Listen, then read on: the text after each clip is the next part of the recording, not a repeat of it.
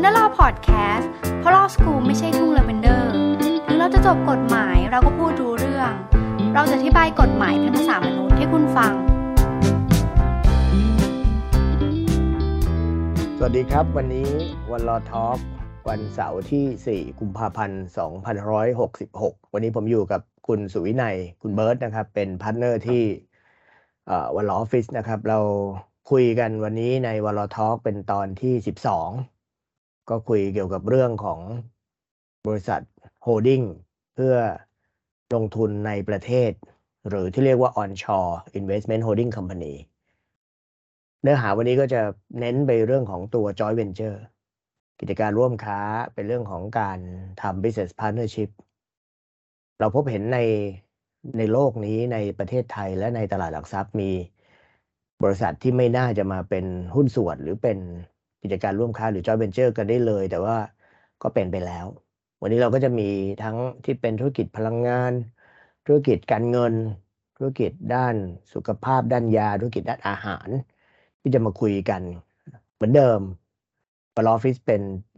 บริษัทที่ปรึกษากฎหมายและภาษีอากร ดังนั้น เวลาเราคุยเรื่องนี้เราก็หนีไม่พ้นที่จะพูดเกี่ยวกับเรื่องของกฎหมาย เรื่องของภาษี เรื่องของสัญญาเรื่องของความเสี่ยงต่างๆ เราก็จะนำ case study นำเรื่องที่เป็นประสบการณ์ที่เข้าไปเกี่ยวข้องมาคุยกัน ใช้เวลาพอสมควร เนื้อหาของ One Law Talk ตอนที่ 12 นี้ก็จะนำไปเผยแพร่ วันอาทิตย์ที่ 5 กุมภาพันธ์2566 นะเราก็พยายามจะทำให้ในหนึ่งสัปดาห์เนี่ยมีสักสองตอนนะครับ เพื่อเพื่อที่จะมีหัวข้อที่ ต่อเนื่องกันแล้วก็ไม่เบื่อนะครับ วันนี้ก็เลยชวนคุณสุวินัยคุณเบิร์ตมาคุยกันต่อ เราก็ยังอยู่ในกลุ่มที่เป็นเนื้อหาของบริษัท holding แล้วก็ holding ก็มีหลากหลายนะครับ ไม่ได้มี holding เดียวนะครับ คุณสุวินัยมีประสบการณ์เรื่องจอยเวนเจอร์ยังไงบ้างลองเล่าให้ฟังได้ไหมฮะครับก็ได้มีโอกาสเข้าไปในดีลนะครับกับก็คือไปช่วยลูกค้าเรานะครับ ทั้งฝ่ายที่ไปไปร่วม ไปไปไปไปร่วมกับเขานะครับกับกับสิ่งที่เขาเขาจะเข้ามาร่วมนะครับ ก็ได้มีโอกาสช่วยทั้งทั้งทั้งสองฝ่ายนะครับ ทั้งสองด้านนะครับอืมครับคือเป็นทั้งฝั่งผู้ถูกลงทุนและเป็นฝั่งทั้งที่เข้าไปลงทุนใช่ไหมครับ ครับ ใช่ครับคราวนี้ทำไมทำไมถึงต้องมีการร่วมทุนทำไมต้องมีเรื่องของการจอยเวนเจอร์ จากประสบการณ์ของคุณเบิร์ตอะครับผมก็คงหลักๆเลยเหตุผลแรกเลยก็คือน่าจะเป็นเรื่องของการ หาโอกาสนะครับในการเพิ่มมูลค่านะครับของตัวธุรกิจนะครับที่เรียกเราก็จะหาช่องทางนะครับ ในการที่จะหา partner ที่แข็งแกร่งนะครับ เพื่อเติมเต็มในส่วนที่ที่ทางผู้ผู้ที่จะลงทุนเนี่ยนะครับเขาเขา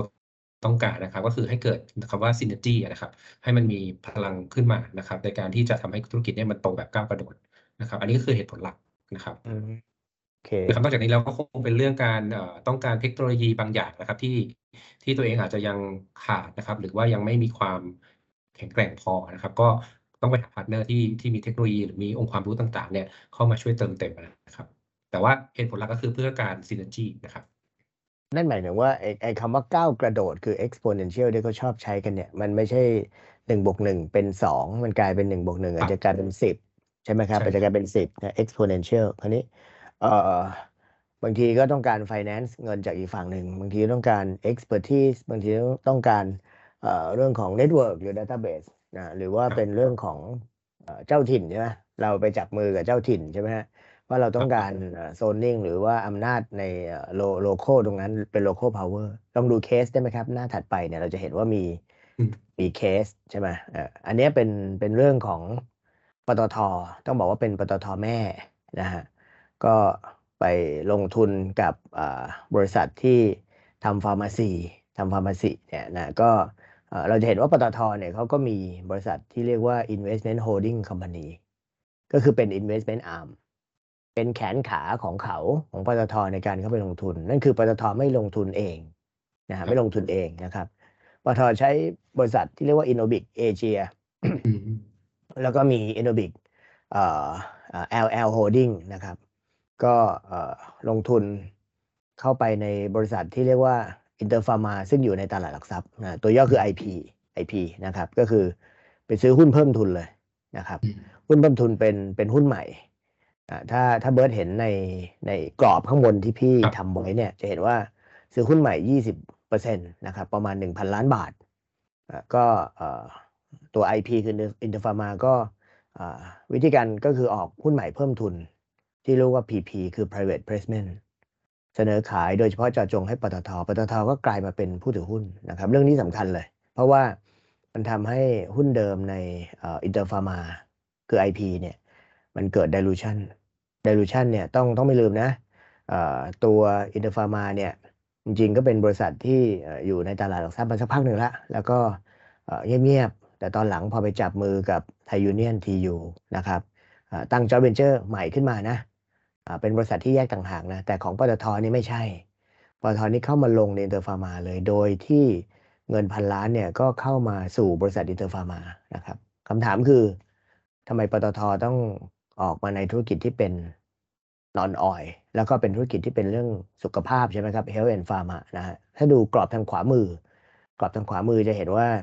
อ่าสิ่งที่ปตทมาลงใน Interpharma เนี่ย เพราะว่า ต้องการให้มันเกิดเอ่อยาใช่ไหม medicine ที่มันเป็นนวัตกรรมใหม่นะครับ แล้วก็เป็นเรื่องของ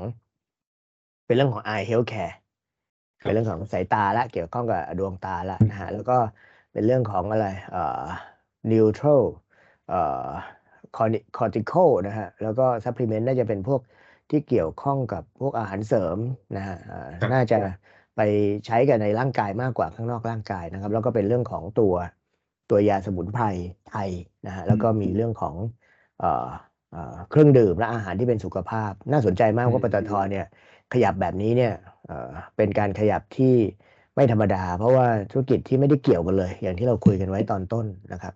เบิร์ตมองตรงนี้ยังไงบ้างครับ หุ้นใหม่แสดงว่าเจ้าของผู้ถือหุ้นเดิมไม่ได้เงินใช่ไหมบริษัทได้เงินครับครับบริษัทได้เงินครับ ก็ผมว่าก็เป็นเป็นข้อดีนะครับ ก็ เท่ากับว่าตัวปตทเนี่ยเขาต้องการที่จะต้องการที่จะเข้าไปมีส่วนในธุรกิจนี้นะครับ แล้วก็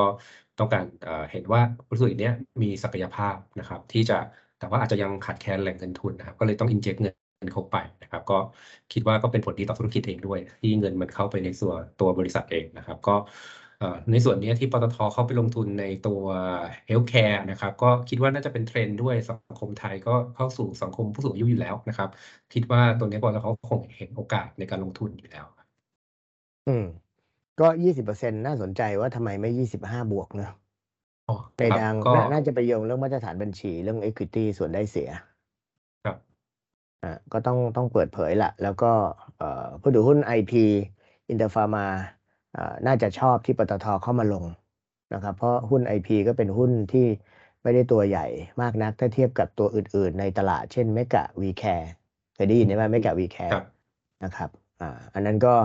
เอ่อให้เห็นเลยว่าเงินเงินพันล้านได้แค่ยี่สิบเปอร์เซ็นต์เองใช่ไหมได้ยี่สิบเปอร์เซ็นต์คือหนึ่งในห้านะครับ แล้วก็ผู้ผู้ถือหุ้นเดิมก็เรียกว่าไดรูดไป ถ้าเราพูดเรื่อง dilution effect มันก็จะมีหนึ่งคือทำให้ EPS earning per share ห รือ dividend เนี่ยมันมีคนอื่นมาแบ่งส่วนไปถูกไหมฮะ แบ่งเค้กครับไปสองพอหุ้นมันมากขึ้นตัว market price ราคาหุ้นมันก็น่าจะอ่าถูกลงตามกฎของเศรษฐศาสตร์ใช่ไหม demand supply ใช่ไหมของน้อยแพงของมากอ่าก็ถูกลงนะครับ แล้วก็ทำให้ voting right ปตทก็เข้ามาโหวตสันนิษฐานแบบนี้ก็น่าจะเห็นว่าปตทน่าจะไม่ได้เข้ามาควบคุมแหละนะคงส่งเอ่อตัวแทนเข้ามาเป็นกรรมการ เป็นบอร์ดในใน Interpharma ด้วยนะครับ มาเป็นกรรมการแบบนี้แบบนี้ไม่เป็นกรรมการอิสระใช่ไหมไม่เป็นครับนะเพราะว่ากรรมการอิสระนี่ต้องถือหุ้นไม่เกินหนึ่งเปอร์เซ็นต์นะครับ อันนี้ก็ตามกฎตลาดทุนนะครับ อันนี้ก็เห็นว่าจริง ๆแล้วอ่าตัว Interpharma น่าจะได้ประโยชน์นะครับ อันนี้ถามเบิร์ตว่า แล้วถ้ามีการเอาเงินพันล้านเนี่ยไม่ได้ซื้อหุ้นใหม่แค่ยี่สิบเปอร์เซ็นแต่ซื้อหุ้นเดิมด้วย สมมติซื้อหุ้นเดิมสักห้าเปอร์เซ็น แสดงว่าอ๋อผู้ถือครับหุ้นในอินเตอร์ฟาร์มาห้าเปอร์เซ็นจะได้กำไรใช่ไหมใช่ครับ มีมีประเด็นภาษีไหมฮะ ก็เอ่อซื้อหุ้นเดิมนะครับเอ่อก็ต้องมาดูครับว่ามันเป็นการขายหุ้นในตลาดหลักทรัพย์หรือเปล่าใช่ไหมครับคือเข้าใจอืมว่ามันน่าจะทำได้ในเรื่องของอาจจะเป็น big lot หรืออะไร ในส่วนของผู้ถือหุ้นเดิมนะครับแต่ก็ถือว่าน่าจะยังอยู่ในเกณฑ์ที่จะได้รับยกเว้นภาษีในเรื่อง capital gain นะครับเพียงแต่ว่าถ้า ปตททริกเกอร์ยี่ห้ามันน่าจะมีเรื่อง tender offer เข้ามาเกี่ยวข้องด้วยใช่ไหมครับใช่ครับก็คือถ้าปตทซื้อไปแตะ25เมื่อไหร่50เมื่อไหร่75เมื่อไหร่ก็ไปเอ่อเข้ากฎเรื่องของตั้งโต๊ะรับซื้อรายย่อยที่เหลือ ก็ต้องใช้เงินมากกว่าพันล้านแล้วล่ะนะฮะครับครับลองดูหน้าถัดไปอะครับในหน้าถัดไปเราก็จะเห็นการ joint venture การร่วมทุนนะครับ อันนี้ก็เป็นสองเคสที่ น่าสนใจอย่างเคสซ้ายมือที่เบิร์ดเห็นเนี่ยไทยยูเนียนเนี่คยรับก็ไปเอ่อลงทุนนะครับเอ่อในบริษัทที่ชื่อพลาสติกนะเอ่อ PKG อ่า packaging เป็น packaging นะครับ ก็คือเอ่อเขาใช้ตัวลูกของเขานะลูกของเขาชื่อ TUG เนี่ยนะฮะเอ่อไปเป็น investment holding company หรือเป็น investment arm นะครับ เพื่อเพื่อที่จะเอ่อเข้าไปเอ่อ ลงทุนในบริษัทเอ่อทำ packaging น่าสนใจนะไอ้คำว่า flexible packaging นี่หมายความว่าอะไร หมายความว่าเป็นเป็นพลาสติกชนิดอ่อนนะฮะและการถือหุ้นแบบนี้ถือ 50-50 จุดที่น่าสนใจคือเอ๊ะทำไมไม่เป็น 51-49 นะครับ อันนี้เดี๋ยวคงต้องคุยเรื่องกฎหมายด้วย เรื่องมาตรฐานบัญชีที่เป็น Public Account ด้วยนะของบริษัทมหาชน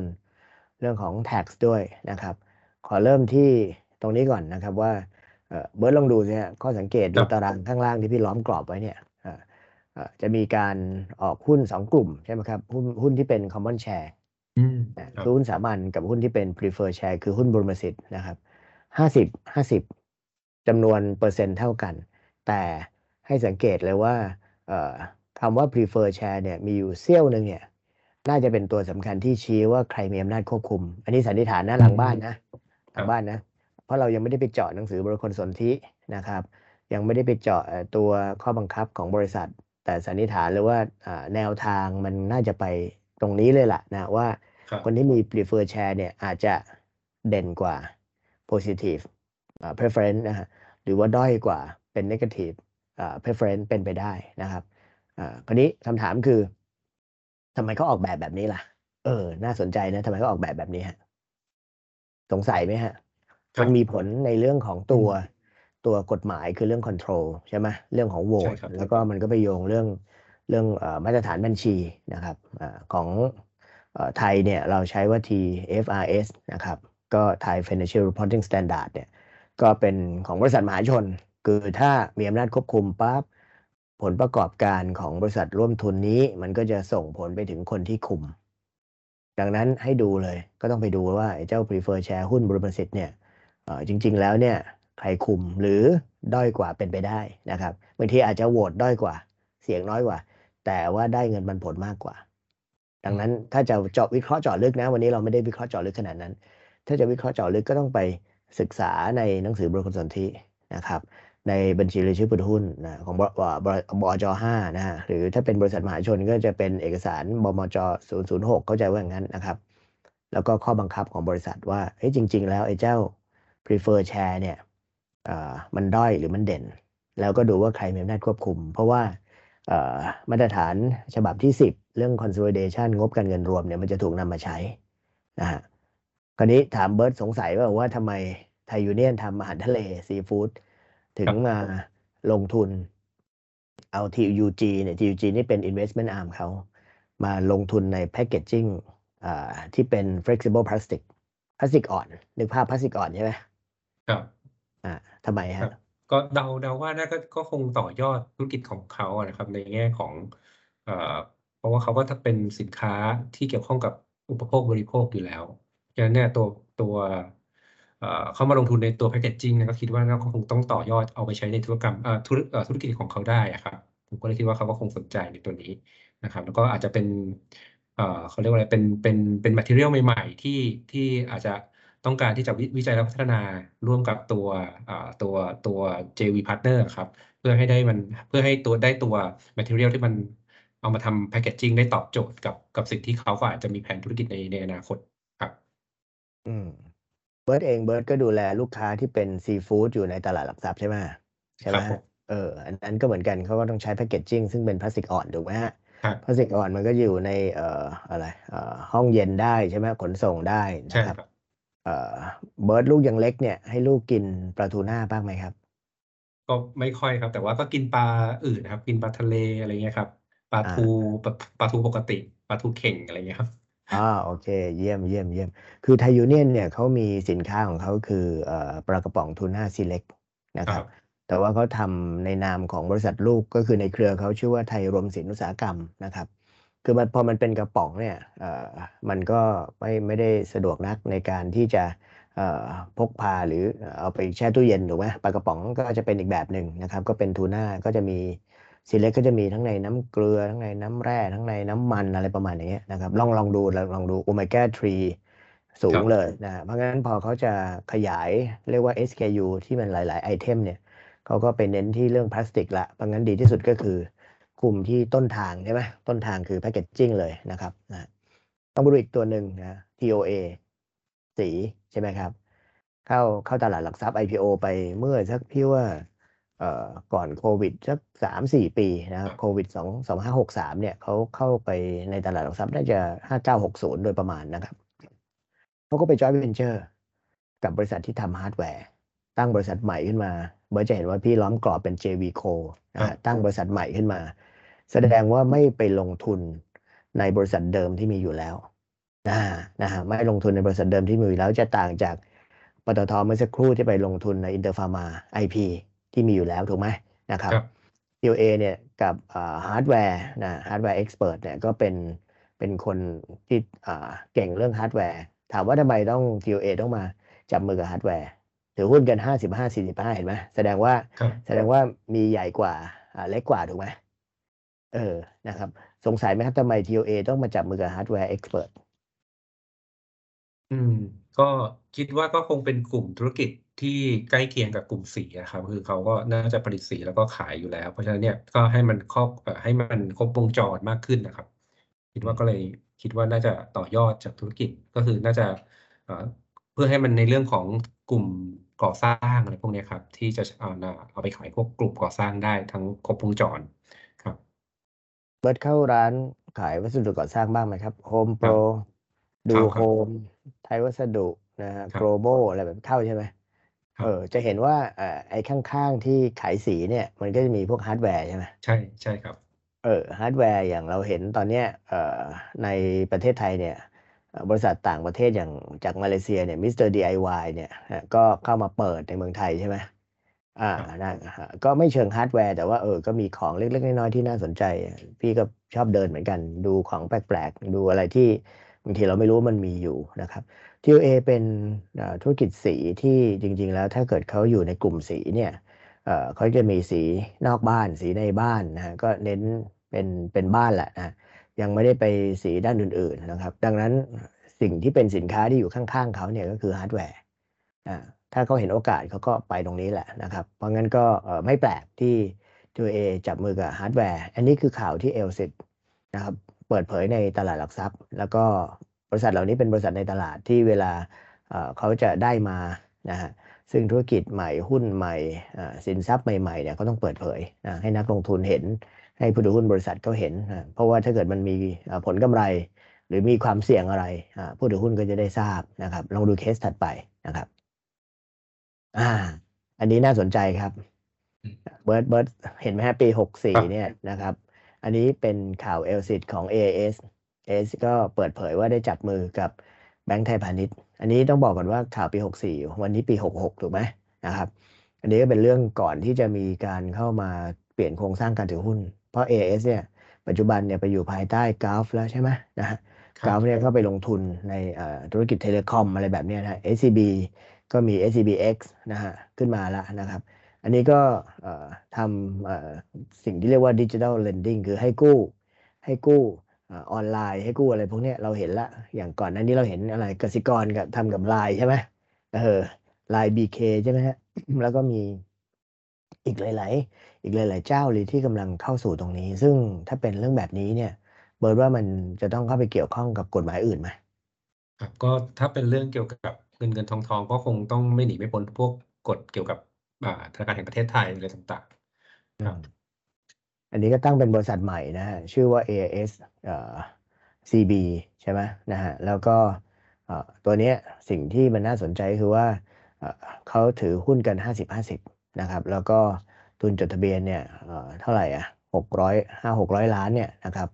ก็อาจจะยังไม่พอเพราะว่าถ้าเป็นธุรกิจที่ปล่อยเงินกู้ก็คือเขามี ก็มีสินค้าเป็นเงินถูกไหมนะฮะแล้วก็น่าจะปล่อยรายย่อย ซึ่งก็อยู่ที่กฎเกณฑ์แบงก์ชาติอีกแหละนะครับ เพราะว่าในที่สุดเนี่ยถ้าแบงก์ชาติไม่คุมเนี่ยต่างชาติเข้ามาแน่ ต่างชาติเขาเก่งเรื่องนี้มาพอสมควรแล้วก็ประเทศไทยเราก็ไม่ได้มีนโยบายห้ามเรื่องการก่อหนี้ภาคครัวเรือนหรือว่าก่อหนี้ประชาชนนะเพราะว่าแม้แต่รัฐเองรัฐยังก่อหนี้เลยใช่ไหมนะฮะอ่าเพราะเราก็จะเห็นบริษัทอย่างเอ่อเงินติดล้อสวัสด์เอ่อ บริษัทอะไรเมืองไทยลิสซิ่งนะฮะเอ่อเต็มไปหมดเลยที่เออศักสยามนะฮะอ่ามิสิบอะไรทั้งหลายที่เข้าตลาดหลักทรัพย์กันมาในลักษณะที่เป็นบริษัทที่เอ่อทำ debt financing อะนะให้กู้จะเป็น personal loan จะเป็นเอ่อ P loan อะไรก็แล้วแต่ อันนี้ก็จะเป็นอีกอันหนึ่งที่มันก็จะมาผ่านในเรื่องของ 5G เรื่องมือถือถูกไหมนะเพราะงั้น AS มีฐานลูกค้าที่ใช้โทรศัพท์อยู่ กี่ล้านก็ไม่รู้ใช่ไหมฮะ ก็เป็นล้านล้านแหละเพราะงั้นอันนี้ก็แทนที่จะไปหาลูกค้าที่อื่นก็เอาลูกค้าที่ใช้มือถือ AS เนี่ยเป็นหลักถูกไหมเรายังไม่เห็น d t แทขยับตรงนี้ถูกไหมฮะ เพราะว่า d t แทน่าเออ d t แทน่าจะวุ่นวายอยู่กับ True เรื่องของการควบรวมกัน ก็หลังจากควบรวมเสร็จก็ไม่แน่นะไม่แน่ไม่แน่นะครับ ดูเคสถัดไปนะฮะเคสถัดไปอ่าเคสถัดไป ถ้าเราเห็น AS กับ SCB ห้าสิบห้าสิบ แต่พอมาแกรมมี่อ่าแกรมมี่ห้าสิบเอ็ดคือไทยเนี่ยนะครับ แล้วก็สี่สิบเก้าคือ YG เกาหลีอ่า YG เกาหลี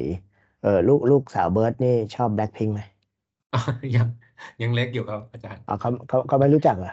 เขาไม่รู้จักก็ฟังเพลงก็ก็มีฟังเพลงบ้างแล้วก็เต้นตามอะไรเงี้ยแต่คงยังไม่รู้ครับว่าว่าเป็นอันนี้เป็นศิลปินเกาหลีอะไรเงี้ยครับอ๋อ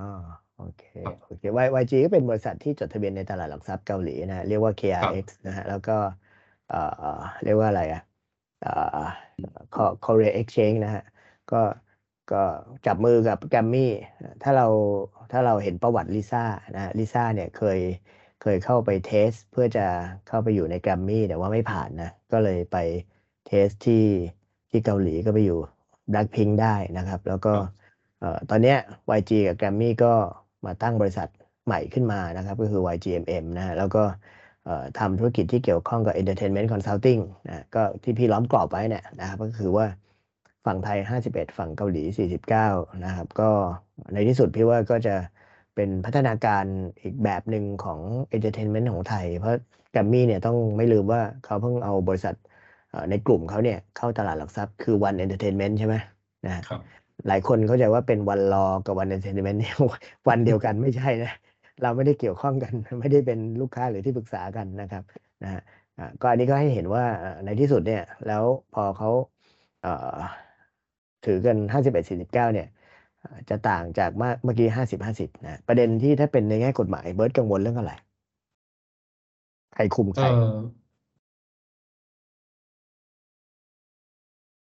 ใครคุมเข้าใจว่าตัวนี้น่าจะเป็น GMM ใช่ไหมครับ G เอ่อ Grammy เนี่ยน่าจะถือเป็นห้าสิบเอ็ดเปอร์เซ็นต์ถูกไหมครับใช่ครับอันนี้ครับครับก็คิดว่าน่าจะเป็นในเรื่องของก็น่าจะเป็นแกรมมี่ครับที่ถือหุ้นใหญ่กว่านะครับเอ่อคิดว่าน่าจะเป็นประเด็นเรื่องเกี่ยวกับเอ่ออาจจะเป็นในเรื่องของ foreign foreign เอ่อกฎกฎหมายเรื่องเกี่ยวกับการประกอบธุรกิจของคนต่างด้าวด้วยไหมครับ เพราะว่านี้น่าจะเข้ามาเป็นเรื่องบริการนะครับ เพราะฉะนั้นก็เลยต้องจัดโครงสร้างเป็นห้าสิบเอ็ดสี่สิบเก้าด้วย อืมใช่ใช่ แล้วก็เราเราก็ไม่รู้นะว่า YG เขาเขามาถือหุ้น 49 เนี่ย ตรงมาจากเกาหลีเลย หรือว่าเขาใช้โครงสร้างที่เรียกว่า offshore investment จากเกาหลีนะ YG เกาหลีไป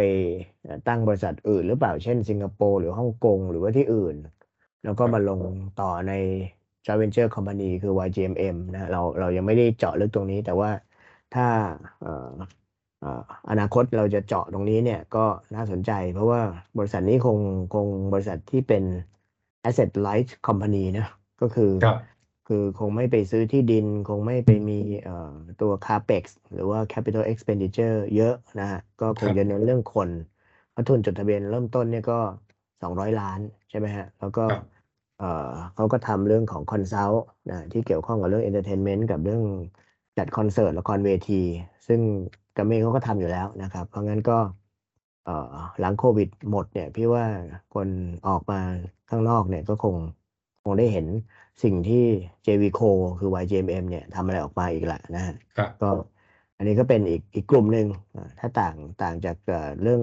digital lending เมื่อสักครู่นะครับลองดูต่อครับ สไลด์ถัดไปนะฮะอ่า อันนี้แหละครับอ่าอันนี้ก็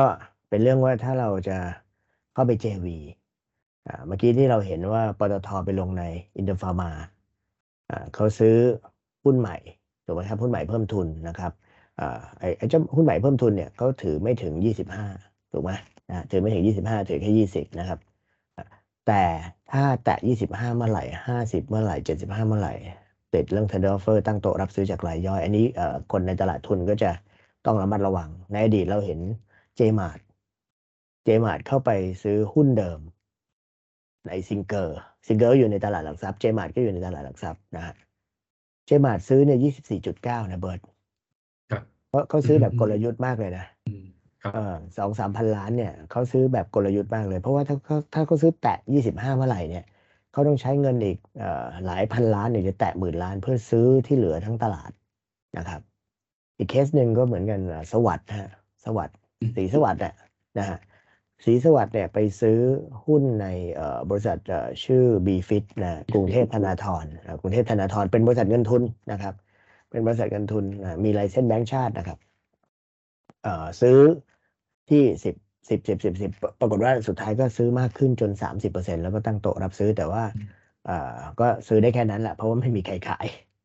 ไม่มีใครขายเพราะรู้ว่าสีสวัสดิ์เข้ามาเอ่อผู้ถือหุ้นรายย่อยทั้งหลายเนี่ยก็เอ่อรอแล้วให้สีสวัสดิ์ ทำตอนนี้ก็เปลี่ยนเป็นเปลี่ยนชื่อแล้วนะครับ เป็นเงินทุนเงินทุนสีสวัสดิ์นะฮะเงินทุนสีสวัสดิ์ฮะนะฮะก็ให้เห็นว่าเอ่อในแง่กฎหมายเนี่ยการที่เอ่อมี 25 บวก นอกจากเรื่องกฎตลาดทุนเรื่อง tender offer แล้วนะฮะห้าสิบเจ็ดสิบห้าก็เช่นกันเนี่ย มันมีเรื่องอื่นใช่ไหมใช่ถ้าเราเราเคยคุยกันเบิร์ตลองลองลองเราเราลึกความจำดูเราเคยคุยกันเรื่องของยี่สิบห้าเปอร์เซ็นเนี่ย มันครับเป็นเรื่องของเอ่อ negative majority เสียงข้างมากในมุมกลับ ในแง่กฎหมายบริษัทมันเป็นยังไงครับคำว่าเสียงข้างมากในมุมกลับ ถ้าเกิดถึง 25%ขึ้นไปนะครับ ก็คือหมายความว่าทางผู้ถือหุ้นที่ถือ 25 นะครับเปอร์เซ็นต์เนี่ยก็มีสิทธิ์ที่จะวีโต้นะครับก็คือปฏิเสธนะครับมติต่างๆ ที่มีความสำคัญ ที่เรียกว่ามติพิเศษนะครับ ที่ต้องใช้เสียงถึง 75%นะครับก็คือเป็นพูดง่ายว่าคือการบล็อกโหวตนะครับ อย่างเช่น มติควบบริษัทเลิกบริษัทเพิ่มทุนลดทุน อะไรก็ตามที่มันเกี่ยวข้องกับความดำรงอยู่ของบริษัท อะไรก็ตามที่มันเกี่ยวข้องกับทุนของบริษัทนะครับ ก็สามารถที่จะมีการอ่า protect ก็คือวีโต้โหวตได้ปฏิเสธ ไม่ให้ผ่านมติที่สำคัญสำคัญพวกนี้ได้นะครับ อันนี้คือในแง่กฎหมายครับเอ่อแล้วถ้ามันเป็นทั้งกฎหมายบริษัทเอกชน และเป็นบริษัทมหาชนไอ้เจ้า 25 บวกก็เป็น negative majority เหมือนกัน ในเรื่องของเสียงข้างมากในมุมกลับใช่ไหมครับนะครับฮะเอ่อแต่ถ้าเป็นบริษัทมหาชนมีอีกอันหนึ่งเบิร์ดน่าสนใจบ ริษัทมหาชนกำหนดไว้เลยว่าการถอดถอนกรรมการบริษัทมหาชนต้องใช้เสียงไม่น้อยกว่า 75%ของผู้ถือหุ้น ครับอ่าดังนั้นมันจะต่างจากของบริษัทเอกชน บริษัทเอกชนไม่มี บริษัทเอกชนถอดถอนกรรมการเสียงข้างมาก ธรรมดาก็พอ ไม่ใช่ข้างมากแบบ absolute majority คือ 75 บวก ถูกไหมอันนี้ครับอ่าแสดงว่ากฎหมายบริษัทมหาชนเขาคุ้มครองกรรมการบริษัท คุ้มครองกรรมการบริษัทพอสมควร เพราะกรรมการบริษัทเนี่ยเอ่อถ้าจะถูก ถูกถอดถอนหรือถูกให้ออกเนี่ย ก็มักจะเป็นกรรมการอิสระกรรมการคนอื่นใช่ไหมคงไม่ใช่กรรมการบริหารถูกไหมเพราะกรรมการบริหารก็น่าจะถือหุ้นที่เป็นสัดส่วนสำคัญหรือถือหุ้นใหญ่ในบริษัทมหาชนอยู่แล้วใช่ไหมครับ ใช่ครับอ่าอ่าฮะในแง่ภาษีมีอะไรได้ประโยชน์ไหมครับครับในแง่ภาษีถ้าถือหุ้นถึง 25%นะครับ เรามักจะเข้าก็คืออย่างที่เราเรียกกันนะครับว่าเป็นเกณฑ์ holding ก็คือบริษัท holding ได้รับเงินปันผลนะครับ ก็จะได้รับยกเว้นภาษีในแง่ของทั้งภาษีวิ t โฮดดิ้งแท็ก หักค่าที่จ่ายเวลาบริษัทด้านล่างเนี่ยจ่ายขึ้น จ่ายปันผลขึ้นไปนะครับ ก็จะไม่มีวิ t โฮดดิ้งแท็กนะครับ 10%แล้วก็เมื่อได้รับเงินปันผลไปแล้วนะครับ ก็ไม่ต้องไปรวมเป็นรายได้ในการคำนวณภาษีเงินได้นิติบุคคลนะครับ แต่ว่าทั้งนี้ทั้งนั้นเนี่ยนอกจากเรื่องเกณฑ์การถือหุ้นถึง 25%แล้วเนี่ยจะต้องมีเกณฑ์อีก 2 เกณฑ์นะครับ ก็คือจะต้องถือหุ้นมาไม่น้อยกว่านะครับก่อนได้รับเงินปันผล 3 เดือนนะครับ แล้วก็ต้องถือต่อไปอีก 3 เดือน หลังจากได้รับปันผลนะครับ แล้วก็อีกเกณฑ์หนึ่งก็คือว่าจะต้องอไม่มีการถือหุ้นไขว้กันไปไขว้กันมานะครับ อืม ก็นอกจากในแง่กฎหมายแล้วอ่าเรื่องบล็อกโหวตแล้วก็มีเรื่องภาษีด้วยอย่างในครับภาพเนี่ย ที่พี่ยกตัวอย่างของ SCG SCG นี่เอ่อคือที่เราเข้าใจก็คือบริษัทปูนซีเมนต์ไทยนะครับ แต่ถ้าถ้า SCG ในในตลาดหลักทรัพย์เนี่ยคือตัวย่อของสหโคเจนนะครับคนคนละตัวกันเลยในภาพนี้คือหมายถึงปูนซีเมนต์ไทย ซึ่งตัวย่อในตลาดคือ SCC นะ C สองตัวนะ ถ้า C สามตัวจะเป็นปูนอินซีนะฮะอันนี้คือปูนช้างนะครับปูนช้างเนี่ยเข้าไปถืออยู่ในสยาม global house ก็อยู่ในตลาดหลักทรัพย์เหมือนกันนะฮะ global ก็เหมือนกับ home pro เหมือนกับไทยวัสดุ เหมือนกับบุญถาวรแหละขายวัสดุก่อสร้างนะถืออยู่ตอนเข้าตลาดหลักทรัพย์ global เนี่ยเป็นบริษัทจากร้อยเอ็ดนะเป็นบริษัทจากร้อยเอ็ดนะเออดูโฮมนี่จากอุบลนะครับอ่า SCG ใช้ SCG distribution เนี่ยเข้าไปถืออยู่ประมาณ 30 วันนี้เนี่ยเท่าที่พี่เช็คล่าสุดก็คือ อ่า SCG distribution เนี่ยถือใน global อยู่ประมาณ 32-33%แล้วนะครับ ก็คือน่าจะซื้อหุ้นเพิ่มแหละนะครับ ก็ให้เห็นเลยว่าอ่าแสดงว่า SCG distribution ถือหุ้นใน global 25 บวก เวลา global จ่ายเงินปันผล ก็ไม่ต้องหักภาษีในที่จ่าย ถูกไหมฮะนะฮะครับอ่าอันนี้มันมีกฎหมายรองรับถูกไหมอ่าอยู่ในใช่ครับคำสั่งกรมสรรพากรที่ทป4ทับ2528 ข้อ 5 นะครับ ก็คือถือหุ้นไม่น้อยกว่า 25%นะครับ เวลา SCG distribution รับเงินปันผลไปรับร้อยถูกไหมไม่ถูกหัก10%นต์นะที่จ่ายนะนะรับไปร้อยก็อย่างที่เบิร์ตบอกก็คือยกเว้นภาษีเงินได้บริษัท จากตัวเงินปันผลที่ได้รับจาก global เพราะว่ามี3เงื่อนไขที่เข้าก็คือ1ถือหุ้นไม่น้อยกว่า25%สองเอ่องถือหุ้นไม่น้อยกว่า3เดือนก่อนจ่ายปันผลแล้วถือต่ออีก3เดือนนี่เขายังถือต่อถือยาวหลายปีแล้วนะครับสาม ตัว global ไม่ได้ไปถือหุ้นไขว้อยู่ใน SCG distribution นะครับ ก็อันนี้ก็อยู่ในกฎหมายคือประมวลรัษฎากรมาตรา 65 ทวีวงเล็บ 10ครับนะครับวงเล็บ 10 นะฮะอะอะไปดูต่อในขั้นต่อไป 50%บวกอ่า50%บวกเมื่อสักครู่สไลด์เมื่อสักครู่อะนะครับสไลด์เมื่อสักครู่อ่าห้าสิบเปอร์เซ็นบวกแสดงว่ามีอำนาจควบคุมในแง่กฎหมายใช่ไหมครับอ่าครับถ้าเป็นกฎหมายบริษัทเอกชน กฎหมายบริษัท มหาชนก็ถือว่าควบคุมเต็มเหนียวละเต็มที่ละนะนะฮะอ่าความสำคัญก็คือ ไอ้เจ้าห้าสิบเปอร์เซ็นบวกเนี่ย อนุมัติผู้ถือหุ้นนะจ่ายปันผลไม่จ่ายปันผลก็ได้ถูกไหมครับอ่า แล้วก็ถ้าเป็นกรรมการก็ถอดถอนกรรมการบริษัทเอกชนได้ไม่ชนได้แต่แต่ยังถอดถอนกรรมการบริษัทมหาชนไม่ได้ อ่า บริษัทมหาชนต้องใช้เสียงไม่น้อยกว่าเจ็ดสิบห้านะครับ แต่ว่าถ้าเป็นกฎตลาดทุน การเข้าไปถือหุ้นยี่ห้าห้าสิบเจ็ดสิบห้านี่ทริกเกอร์ตัวเทนเดอร์เฟอร์หมดนะครับนะคราวนี้ไปดูขวามือสุดเลย ถ้าเบิร์ดเห็นเนี่ยแสนสิริครับ จับมือกับแบงก์ไทยพาณิชย์อันนี้นานแล้วก่อนโควิดนะฮะ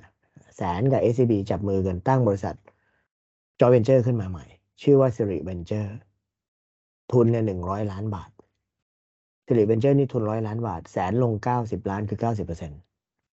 SCB ลง สิบล้านคือสิบเปอร์เซ็นต์ทำอะไรครับทำ prop tech property tech อะก็คือเอาเงินเนี่ยไปลงอยู่ในสตาร์ทอัพอยู่สี่ห้าราย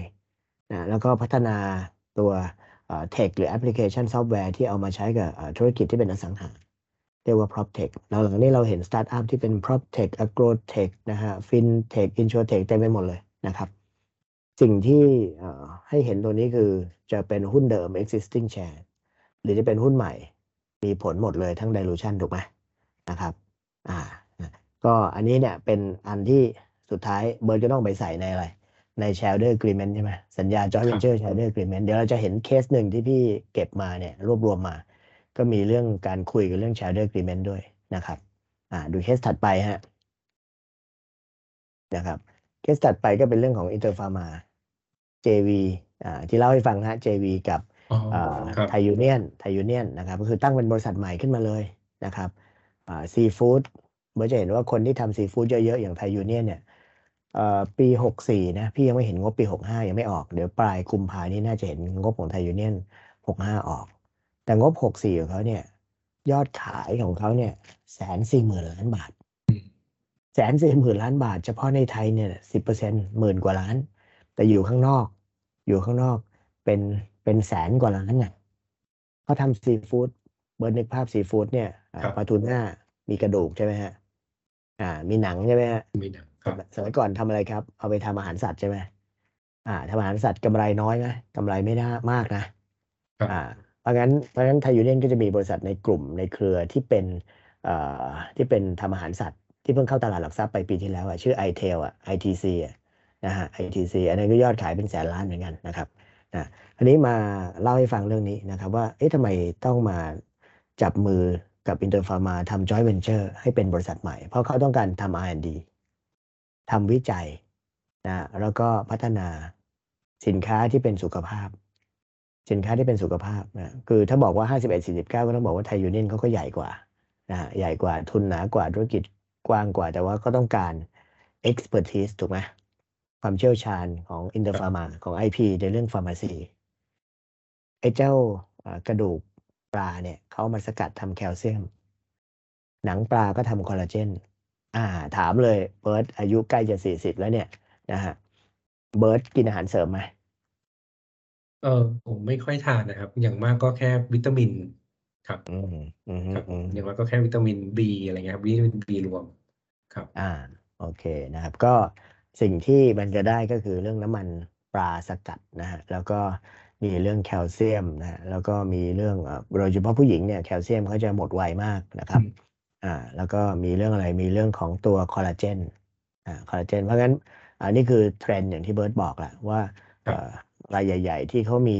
สินค้าที่มันเป็นเรียกว่า by product แล้วกัน กระดูกปลาหนังปลาที่สุดท้ายไปทำอาหารสัตว์ก็สกัดก่อน ก่อนจะไปเป็นอาหารสัตว์สกัดก่อน เก็บของดีไว้ก่อนแล้วเอาของที่มันดีน้อยกว่าไปทำเป็นอาหารสัตว์นะเพราะฉะนั้นเพิ่มมูลค่านะครับ อันนี้เป็นตัวอย่างนะดูถัดไปเลยครับ อ่า พอเราพูดถึง joint venture นะครับ เราก็ต้องพูดสามภาษาหนึ่งภาษากฎหมายสองภาษาบัญชีสามภาษาภาษีนะครับเออประเด็นที่พูดเนี่ยถ้าเบิร์ตจำได้ในประมวลรัษฎากรมาตรา 39เนี่ยม,มีการคุยกันว่า บริษัทหรือห้างหุ้นส่วนนิติบุคคล ให้รวมถึงกิจการร่วมค้า พอเราพูดถึงกิจการร่วมค้าเนี่ยมันก็มีกิจการร่วมค้าสองแบบถูกไหมครับแบบที่หนึ่งแบบที่หนึ่งคือแบบที่เป็น UJV คือ unincorporated joint venture คือเป็นกิจการร่วมค้าที่ไม่ได้ตั้งเป็นบริษัท คือ unincorporated ถูกไหมไม่ได้ตั้งเป็นบริษัท กฎหมายเราใช้สัญญาหุ้นส่วน แต่พอเป็น IJV เมื่อกี้ UJV นะพอเป็น IJV คือเป็น incorporated joint venture อันนี้เนี่ยมันเป็นการตั้งบริษัทใหม่ พอเป็นตั้งบริษัทใหม่ปั๊บในทางกฎหมาย UJV เป็นเพียงสัญญาหุ้นส่วน IJV เป็น legal entity เป็นหนึ่งบริษัทใหม่ แต่ในทางภาษีอะเมื่อจำได้ไหมมาตรา 39 เนี่ยในทางภาษี UJV IJV ต้องมีเลข 13 หลักเหมือนกัน ต้องทำงบการเงินเหมือนกัน ต้องยื่นแบบพงด50 เสียภาษีเหมือนกัน แล้วถามเบิร์ตมันต่างกันยังไงไอ้เจ้าสัญญาหุ้นส่วนกับเรื่องบริษัท ครับเอ่อตัวสัญญาหุ้นส่วนเนี่ย ถ้าตามกฎหมายนะครับ ก็คือว่าอ่าหุ้นส่วนก็ต้องแชร์ความรับผิดกันนะครับ ตามส่วนนะครับ ที่ที่ได้มีการตกลงกันนะครับเอ่อแต่ว่าถ้าเป็นบริษัทเนี่ย มันก็คือตัวบริษัทจะเป็นเป็นเอ่อเป็นคนที่จะเป็นคนรับผิดชอบนะครับผู้ถือหุ้นนะครับ ที่เป็น partner กันเนี่ยนะครับ ก็จะรับผิดในส่วนที่ตามตามค่าหุ้นที่ตัวเองได้ลงนะครับ ต้องไม่เกินไม่เกินค่าหุ้นที่ที่ที่ยังใช้ไม่ครบนะครับ เพราะฉะนั้นก็จะในเรื่องกฎหมายเนี่ยก็จะแตกต่างกันในเรื่องของความรับผิดเป็นหลักนะครับ ดังนั้นมันก็จะต้องมีการเขียนสัญญากัน เพราะว่าครับกฎหมายหุ้นส่วนของเราเนี่ย มันจะมีหุ้นส่วนประเภทจำกัดความรับผิด กับไม่จำกัดความรับผิด แต่ว่าเวลาเขาทำสัญญาอย่างบริษัทในตลาดหลักทรัพย์เนี่ยเราจะเห็นเยอะเลยชอการช่างนวรัฐพัฒนาการอิตาเลียนไทยยูนิคคอนสตรักชั่นจับมือกันสร้างสะพาน สร้างสะพานแบบเนี้ย เขาก็ไม่ตั้งเป็น IJV เป็นบริษัทใหม่ เพราะเดี๋ยวสะพานจบมันก็แบ่งกำไรกันแล้วก็แยกย้าย อันนี้ก็เป็น UJV แล้วมันก็มีเรื่องของค้ำประกันเรื่องต้องวาง performance bond bank guarantee เพราะงั้นมันก็ต้องมี back to back ในการค้ำประกัน ว่าถ้าโครงการนี้มีความเสียหายมีความรับผิดก็ต้องมาแชร์ตามสัดส่วนการลงทุนถูกไหมนั่นคือ UJV นะฮะข้อดีของ UJV ในแง่ภาษีคือ กฎหมายประมวลรัษฎากรในเอ่อเป็นพระราชกฤษฎีกาฉบับที่ 10กำหนดไว้ว่า ถ้าตัวส่วนแบ่งกำไรหรือ profit sharing ต้องเรียกว่า profit sharing ส่วนแบ่งกำไร ไม่ใช่ dividend เพราะมันไม่ใช่บริษัทครับ UJV เป็นหุ้นส่วน เพราะงั้นไอ้เจ้า profit sharing หรือส่วนแบ่งกำไรนี้ ยกเว้นภาษีนะ หมายความว่า UJV ตั้งขึ้นมาไม่ได้เป็น entity แต่ว่ามีเลข 13 หลัก ภายใต้สัญญากิจการร่วมค้าแบบ UJV ขอเลข 13 หลักจากกรมสรรพากรทำงบการเงินมีผู้สอบบัญชี แล้วรายได้รายจ่ายมีกำไรเสียภาษีแบบบริษัทเลยแบบบริษัทเสมือนบริษัท แล้วไปยื่นแบบพงด50 หลังจากนั้น ก็จะเรียกว่าส่วนแบ่งกำไร เวลาส่วนแบ่งกำไรแบ่งแล้วยกเว้นภาษี ยกเว้นภาษี ยกเว้นภาษีเลยนะ ไม่มีเงื่อนไขเรื่อง 25%นะครับกฎหมายเขียนต่างกัน เพราะว่าถ้าเงื่อนไข 25%นั่นคือต้องเป็นบริษัท เป็นผู้ได้รับเงินปันผลถูกไหมแต่อันนี้ไม่ใช่เงินปันผลเป็นส่วนแบ่งกำไรขีดเส้นใต้ไว้หน่อย เจ้า UJV นี้ถ้าเป็น JV Partner ต่างประเทศที่ไม่ได้ประกอบกิจการในประเทศไทย จะไม่ได้รับยกเว้นภาษีจากส่วนแบ่งกำไรอ่า ถ้าส่งไปเช่นส่งไปที่เกาหลีส่งไปที่อเมริกา อันเนี้ยจะเสีย 10%หักภาษีหน้าที่จ่ายครับถึงจะมี DTA Double Tax Agreement ก็ไม่ได้ช่วยจำคราวที่แล้วที่เราคุยกันเรื่อง DTA ใช่ไหมครับ ไม่ได้ช่วยในเรื่องของส่วนแบ่งกำไรหรือเงินปันผลนะครับ อ่านะฮะอันนี้ตรงเนี้ยเบิร์ดมีอะไรจะเสริมครับ ตอนนี้ยังยังไม่มีนะครับ อาจารย์ โอเคถ้างั้นกลับมาตรงนี้นะครับ พอเป็น UJV กับ IJV IJV คือมักจะเป็นโครงการที่มันอยู่ยาว อยู่ยาวนะอยู่ยาวแล้วก็อาจจะไม่มีกำหนดเวลาว่าจะเสร็จเมื่อไหร่ ไม่ใช่ก่อสร้างทางด่วนสะพานอะไรแบบนั้นนะครับ เพราะงั้นพอ พอเราเแยกเป็นสามภาษาเนี่ยภาษากฎหมายภาษาบัญชี ภาษาภาษี ภาษาบัญชีเป็นเรื่องของ consolidation เป็นเรื่องของการนำงบการเงินของบริษัทในกลุ่มนั้นมาสะท้อนขึ้นไปที่คนที่มีอำนาจควบคุมหรือบริษัทแม่บริษัทใหญ่นะครับอันนี้ก็อยู่ที่ว่าใช้มาตรฐานแบบไหนนะครับ ถ้าเป็นมาตรฐานแบบ NPAE Non Public Account Enterprise NPE ที่เขาเรียกกันเนี่ยนะที่สภาวิชาชีพบัญชีใช้กันเนี่ยนะ NPAE นี้ไม่มีเรื่อง consolidation สภาวิชาชีพบัญชีเคยมีความพยายามที่จะนำเรื่องของมาตรฐานฉบับ 10 ที่เป็นของบริษัทมหาชนเนี่ยนะครับมาใช้กับบริษัทเอกชน แต่ว่าตอนนี้ยืดไปยาวเลย เพราะว่าอะไร ความพร้อม ความพร้อมของคนทำบัญชี ความพร้อมของผู้สอบบัญชี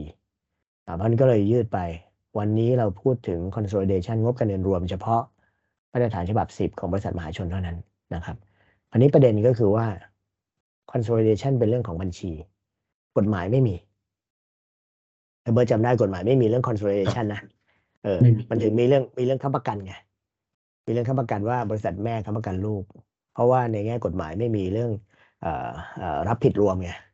นะไม่มีเรื่อง collective liability รับผิดรวม แต่เป็นเรื่องของต้องค้ำประกันนะในแง่ภาษี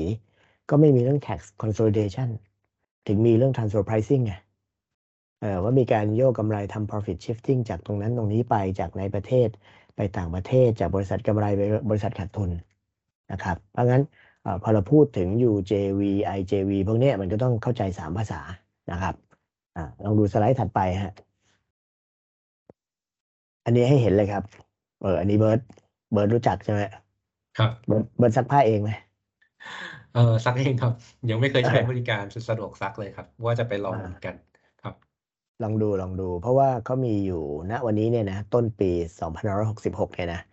ลองเข้าไปดูในเว็บไซต์ของ o t o r i เนี่ยนะ o t o r i นาคญี่ปุ่นเนี่ยนะ Wash and Dry สะดวกซักเนี่ยนะน่าจะไปถึง 860 สาขาละนะครับ860 สาขา อันนี้เป็นข่าวที่ OR คือปตท OR เนี่ยนะเขาเอ่อเอลสิทข่าวเมื่อกลางปีที่แล้วนะครับ กลางปี 65เขาใช้ investment holding company วันนี้เราวันนี้พระเอกของเราคือบริษัท holding เพื่อลงทุนในประเทศถูกไหม joint venture ใช่ไหมฮะอ่าบริษัทเอ่อ investment holding company ของเขาเรียกว่าเป็น investment arm แขนขาเพื่อการลงทุนเนี่ยครับชื่อว่า modulus venture modulus venture OR ไม่ได้ลงตรง แต่ใช้บริษัทตั้งใหม่ที่ OR ถือร้อยเปอร์เซ็นต์ OR ถือร้อยเปอร์เซ็นต์ก็ก็กลายเป็นบริษัทย่อยของ OR ไป OR ก็เป็นบริษัทใหญ่ OR อยู่ในตลาดหลักทรัพย์ใช่ไหมครับนะฮะไอ้เจ้า modulus venture เนี่ยก็ไปลงไม่ใช่แค่ o t o r i ไปลงหลายตัวเลยนะครับ ลงหลายตัวเลยนะอ่าถ้าเบิร์ตจำได้ก่อนหน้านี้ ก็จะมีเรื่องของร้านอาหารญี่ปุ่นใช่ไหมอ่าครับจำได้ป่ะเออร้านอาหารญี่ปุ่นนะครับอ่าปีปีอะไรน่าจะปีหกสี่ใช่ไหมปีหกสี่ไวมากเลยนะนี่หกหกแล้วนะครับครับโอ t o r i ไปลงใน เอ่อเอ่อโทษโอ t o r i ก็ทำสะดวกซักก็มีร้านของเขาเองเนี่ยประมาณสักร้อยกว่าสาขาที่เหลือแฟรนไชส์หมดเลยนะครับ ไม่น่าเชื่อไม่น่าเชื่อว่าเอ่อ OR มาลงในสะดวกซัก สงสัยไหมครับทำไม เบิร์ดลองสันนิษฐานหน่อย ตั้งข้อสันนิษฐานหน่อยเอ่อครับ ก็คิดว่าน่าเอ่อ OR เขาคงเห็นเอ่อการต่อยอดธุรกิจนะครับ เพราะว่าเขาก็เป็นเป็นเจ้าของ property เยอะก็คือตัวปั๊มน้ำมัน นะครับ แล้วเขาก็มีเอ่อตัวแนวคิดในการที่จะทำในเรื่องของ retail อยู่แล้วนะครับ ที่จะเห็นว่าตอนนี้ปั๊มน้ำมันเนี่ยมันไม่ใช่แค่ปั๊มแล้ว มันก็จะเป็นคล้ายๆเป็น community mall ย่อมๆนะครับเป็นไลฟ์สไตล์ของให้คนเข้ามาใช้บริการนะครับ เพราะฉะนั้นเนี่ยตรงนี้เนี่ยเขาก็อาจจะเห็นว่ามันก็เป็นส่วนหนึ่งได้เหมือนกัน ที่จะเอาเข้าไปเติมเต็มในส่วนที่มันเป็นปั๊มน้ำมันของเขาได้อะครับ อืมเอ้ข่าวที่แล้วเราคุยกันเรื่องของบางจากใช่ไหมครับ ซื้อครับเอ่อเอสโซใช่ไหมฮะ แล้วก็หลังจากนั้นเราก็เห็นข่าวที่ว่า Star Petroleum SPLC เนี่ยซื้อ Caltex ใช่ไหมฮะอ่าใช่ครับนะครับเพราะงั้นเอ่อสิ่งที่ทุกคนเอ่อเข้า survival mode ใช่ไหมหนีตายเนี่ย อยู่ในช่วงหนีตายก็คือ เอะอ่าอะไรที่ฉันไปต่อไม่ได้ฉันขายก่อน ขายก่อนที่มันจะเอ่อราคาตกไปติดพื้นถูกไหม bottom ใช่ไหมฮะขายก่อนช่วงนี้เลยนะครับเอ่อเอ่อ Caltex ขายถูกกว่าของของเอโซอีกอะนะฮะหลักพันล้าน เอโซยังขายห้าหมื่นห้าพันล้านเป็นตัวตั้งต้นนะราคานะครับอันนี้พอเราเห็น OR OR เขาขยับ ต้องบอกว่า OR คือสปินออฟมาจากตัวแม่ใหญ่ใช่ไหมคือคือครับปตทใช่ไหมฮะแล้วก็เอ่อทำอะไร O นี่มันย่อมาจาก Operation เอ่อ and and อ่า Oil and Loop O- Operation นี่คือ Oil and Loop นะฮะมีน้ำมันเครื่องด้วยนะนะครับนะฮะแล้วก็ R ก็คือ Retail Retail 2,000 กว่าปั๊มนะครับ2,000 กว่าปั๊มก็เอ่อ เขาก็ไม่ได้เป็นบริษัทขายน้ำมันแล้วล่ะนะฮะเป็นบริษัทที่ทำ property development มากกว่าครับเบิร์ดว่าไหมจะถูกใช่ไหมครับ ใช่ใช่ครับ เหมือนทำเป็น community mall ย่อมๆ ทุกที่เลยครับ ที่ปั๊มที่ดีๆ หน่อยนะครับ ใช่ มันกลายเป็น complex แล้ว แล้วก็สมัคยรับก่อนเวลาเราเข้าปั๊มเนี่ย เราก็เราก็เข้าเพื่อเติมน้ำมันเข้าห้องน้ำล้างมือล้างหน้า ไม่เกินครึ่งชั่วโมง เดี๋ยวตอนนี้เราครับอยู่ที่นั่นเป็นชั่วโมงชั่วโมง พี่เคยใช้อ่าเอ่อต้องเรียกว่าอ่าเอ่อ PTT station นะฮะต้องเรียกว่าใช่ PTT station นะฮะเอ่อเป็นชั่วโมงเพื่อประชุมนะฮะเพื่อประชุมเขาก็มีคาเฟ่เมซอนนะฮะครับคาเฟ่เมซอนนี่ยอดขายเขาหมื่นกว่าล้านนะก่อนโควิดเนี่ยหมื่นสามพันล้านหมื่นสามพันล้านนะครับ แล้วก็เอ่อเขาไม่ได้มีแค่ในใน PTT Station เท่านั้นมีกระจายไปทั่วที่ออฟฟิศเราก็มีใช่ไหมสามย่านมิตรทาวน์ใช่ไหมครับสิ่งที่อยากจะชวนคุยคือเอ่อ ถ้าเบิร์ดจำได้พี่เคยให้ดูหนังที่เราใช้ train กันที่ One Law Office นะครับ ก็คือเรื่อง The Founder นะฮะ The Founder เป็นเรื่องที่มาของ McDonald ใช่ไหมใช่แมคโดนัลไม่ใช่ขายแฮมเบอร์เกอร์อย่างเดียวทำแฟรนไชส์ด้วย แล้วก็แมคโดนัลก็เอ่อเป็น property developer ด้วยนะฮะแล้วก็สิเอ่อสาขาที่แมคโดนัลไปเปิดเนี่ยที่ดินละแวกนั้นก็ราคาขึ้น ถูกไหมอ่าราคาขึ้นนะก็ไม่ต่างจากเซ็นทรัลเวลาไปเปิดห้างที่ไหน ราคาก็ขึ้นก็เลยซื้อที่ข้างๆไว้ด้วย เพื่อทำคอนโดขายต่อนะฮะครับอันอันอันนี้ก็เรียกว่าเป็นการสร้างตัว ecosystem หรือเอ่อสร้างระบบนิเวศวิทยาของตัวเอง เพื่อให้ระบบนิเวศนี้มันเป็นของตัวแล้วก็คุมระบบนิเวศใครคุมระบบนิเวศได้ก็คนนั้นก็เอ่ออาจจะเรียกว่ากินได้เยอะอะนะแต่คงไม่ได้กินรวบนะครับ ก็กินได้เยอะนะครับ เพราะงั้นพอเห็นเคสเนี่ยของ OR ไปลงใน o t o r i Watch and Drive ไม่แปลกนะครับเพราะ OR เขาไปลงในโอ้กะจู๋ถูกไหมโอ้ลงในโคเอ็นใช่ไหมฮะลงใน Traveloka แล้วก็โอ้ลงในอีกหลาย ๆ ตัวเลย เราเห็นหลายตัวแล้วก็มีตัวหนึ่งที่เบิร์ดช่วย OR อยู่ไม่ใช่เหรอใช่ไหมครับผมแต่ว่าครับแต่ว่าเอ่อ case case นั้นยังยังไม่ได้เดินหน้าต่อถูกไหมมันก็หยุดยั้งไปนะครับใช่ครับอ่าอ่า OR โอเค งั้นเดี๋ยวดูหน้าถัดไปครับ อ่าหน้าถัดไปเนี่ย อันนี้น่าสนใจที่อยากจะชวนคุย มันมันเป็นเรื่องของ enterprise value ว่า สิ่งที่ OR ไปลงใน o t o r i เนี่ยข้อมูลที่เปิดในตลาดหลักทรัพย์ในข่าวเอลซิตเนี่ยนะครับ OR เขาลงลงในทั้งหุ้นเเดิมเล็กน้อย แล้วก็หุ้นใหม่เป็นส่วนใหญ่นะครับหุ้นใหม่เป็นส่วนใหญ่นะครับก็อยากจะชวนเบิร์ดคุยเรื่อง enterprise value มูลค่ากิจการนะครับว่าออ o t o r i เนี่ยเป็นธุรกิจที่ทำมา 10 ปีนะไม่ได้ชื่อบริษัท o t o r i นะ ชื่อบริษัท Kenex นะครับ ตั้งบริษัทมาตั้งแต่ปี 2555 นะครับ 10 ปีเนี่ย ลองดูตัวเลขหน้าถัดไปครับนะดูตัวเลขหน้าถัดไป 10 ปีเนี่ยเขามีอันนี้ข้อมูลในปี 65 นะครับเขามีตัวรายได้ 700 ล้าน รายได้นี้คืออ่อรายได้ปี 64 ที่เปิดเผยในงบปี 64 งบการเงินปี 64 นะครับ รายได้ 700 ล้านกำไร 80 ล้าน ณสิ้นปีหกสี่มีสาขาเจ็ดร้อยกว่า มีฐานลูกค้าแสนกว่ารายนะครับ วันนี้วันนี้คือปีหกหกที่เราคุยกันเนี่ย ถ้าไปดูหน้าเว็บไซต์ของโอทริเนี่ยแปดร้อยหกสิบแล้วแปดร้อยสิบนะฮะยังไม่เห็นงบของปีหกห้าก็เชื่อว่าน่าจะกำไรมากกว่านี้ น่าจะไปใกล้ๆร้อยล้าน รายได้ก็น่าจะใกล้ๆพันล้าน อันนี้สันนิษฐานนะ สันนิษฐานนะานลูกค้าก็น่าจะเพิ่มขึ้นมากกว่าแสนละจะไปถึงสองแสนหรือเปล่ายังไม่รู้เดี๋ยวค่อยดูนะครับ สิ่งที่น่าสนใจคือ OR ไปลงในหุ้นประมาณ 40%ลงในหุ้น 40%และเป็นหุ้นใหม่เพิ่มทุนซะส่วนใหญ่เลยครับ หุ้นใหม่เพิ่มทุนซะส่วนใหญ่เลยนะครับ 40%เนี่ย OR ลงเงินไปพันล้านบาท ถ้าเบิร์ตจำได้เมื่อกี้เราเห็นปตทแม่ใหญ่ใช่ไหม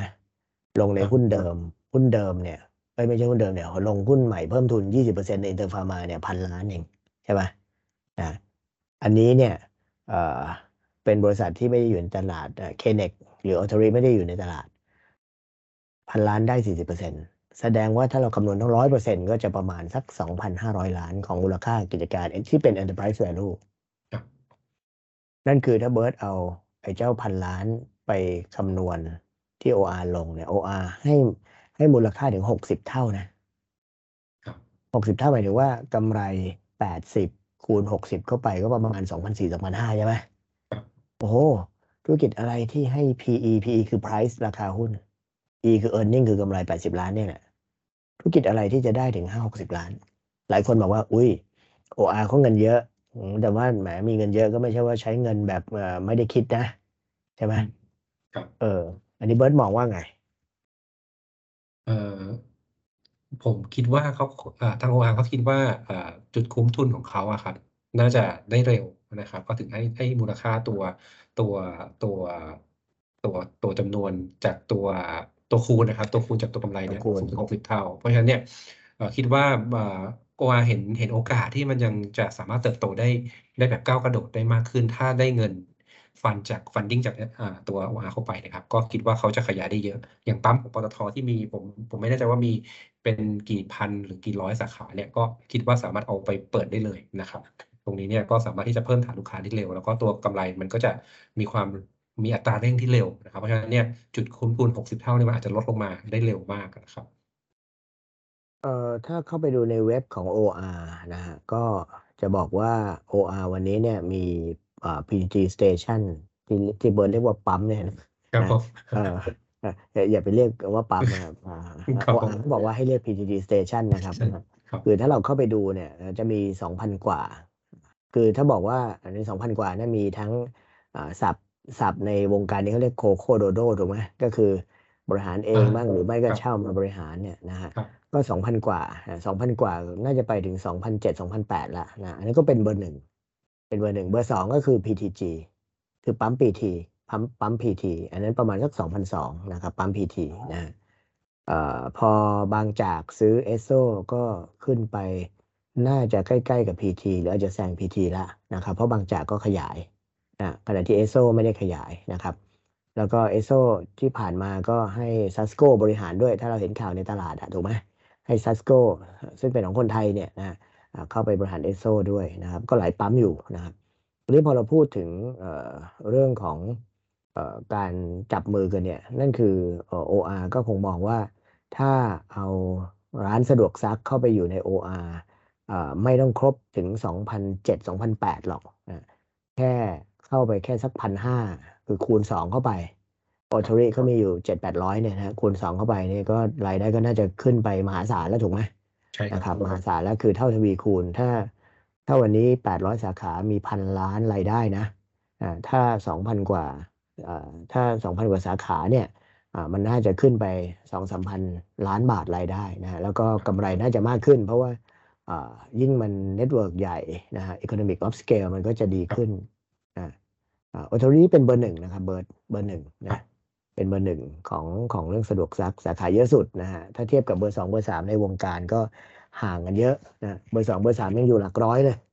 อืมหลักร้อยนะหลักร้อยไม่ถึงสาขานะร้อยต้นต้นครับสองร้อยไม่ถึงอะนะครับเอ่อเรื่องนี้พี่เขียนบทความให้ตลาดหลักทรัพย์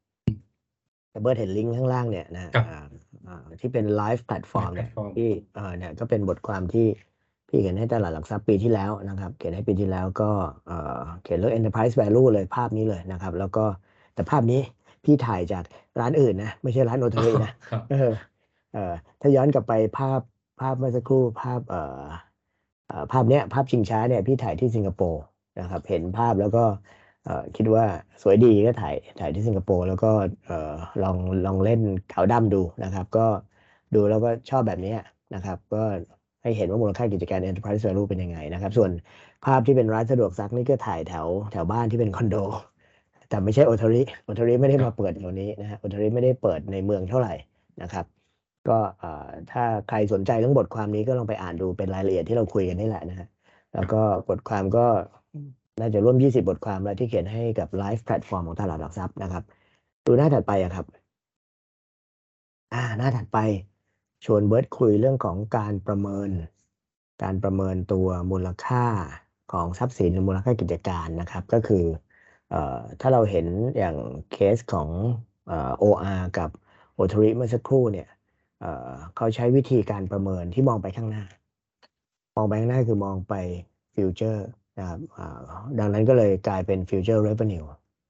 future revenue ว่าอ่าวันข้างหน้าเนี่ยจะทำเงินได้เท่าไหร่นะรายได้นะครับสมมุติว่ามองไปอีก 5 ปี มองไปอีก 10 ปีนะฮะธุรกิจแบบนี้มองไปอีก 5 ปี 10 ปีนะครับ แล้วมองย้อนกลับมา สมมติ5ปี10ปีข้างหน้าเอา5ปีแล้วกัน5ปีเนี่ยนะครับยาวหน่อยนะนะ5ปีจะมีสมมติรายได้ไปแตะหมื่นล้าน สมมติหนะตัวเลขนะหมื่นล้านนะคิดเลยว่าไอ้เจ้าหมื่นล้านเนี่ย ถ้าวันเนี้ยมันจะเป็น present value ของเงินเท่าไหร่ เขาก็เลยใช้ใช้ห้าปีข้างหน้าหรือสิบปีข้างหน้าเนี่ย ทำ discount cash flow ทำ DCF กลับมาอันนี้ในในทางการเงินนักการเงินก็จะมีสูตรในการคำนวณดอกเบี้ย inflation เงินเฟ้ออะไรทั้งหลายที่เขาจะใส่เข้าไปนะครับ แล้วก็เอามาดูกันว่ารับได้ป่ะอ่านี่ revenue นี่คือมองไปข้างหน้านะครับ แต่ถ้า cost approach อ่าที่เป็นวิธีการประเมิน valuation ก็จะมองอดีต อดีตในการสร้างมาเป็นยังไงนะทำยังไงนะครับ หรือถ้าเป็นอันอันสุดท้าย market approach คือเทียบหา benchmark เบิร์ดคุณคุณไหมเวลาทำเรื่อง transfer pricing มันจะมีเรื่อง bench อ่า benchmarking study ถูกไหมทำ comparable benchmark นะครับเอ่อดังนั้นพอพูดตรงตรงเนี้ยนะฮะในเรื่องของการทำ valuation ซึ่งไม่ใช่เรื่องของ lawyer เราถูกไหมนะฮะครับไม่ใช่นะ แต่เราเราไม่ใช่ครับดันไปเกี่ยวข้องกับอ่าเรื่องพวกนี้เราก็เลยเอามาเล่าให้ฟังนะ อย่างเคสของสมัยก่อนเนี่ยเอ่อลูกค้าพี่รายหนึ่งเป็น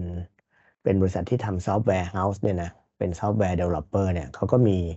ซอฟต์แวร์ตัวหนึ่ง ซึ่งวันนี้ obsolete ไปแล้วนะนะครับนี่พูดถึงเกือบ 20 ปีแล้วนะครับซอฟต์แวร์ตัวนี้ชื่อ Symphony นะเป็นซอฟต์แวร์ที่เอาไว้ใช้จัดเก็บพวกส่วนแบ่งผลประโยชน์เรื่องลิขสิทธิ์เพลง เวลาเสียงเรียกเข้าเพลง เวลาเสียงรอสายเพลงทั้งหลายเนี่ยเอ่อเพลงเหล่านี้นี่มีลิขสิทธิ์ ดังนั้นเนี่ยไอ้เจ้า Symphony เป็นเป็นเป็นซอฟต์แวร์ตัวที่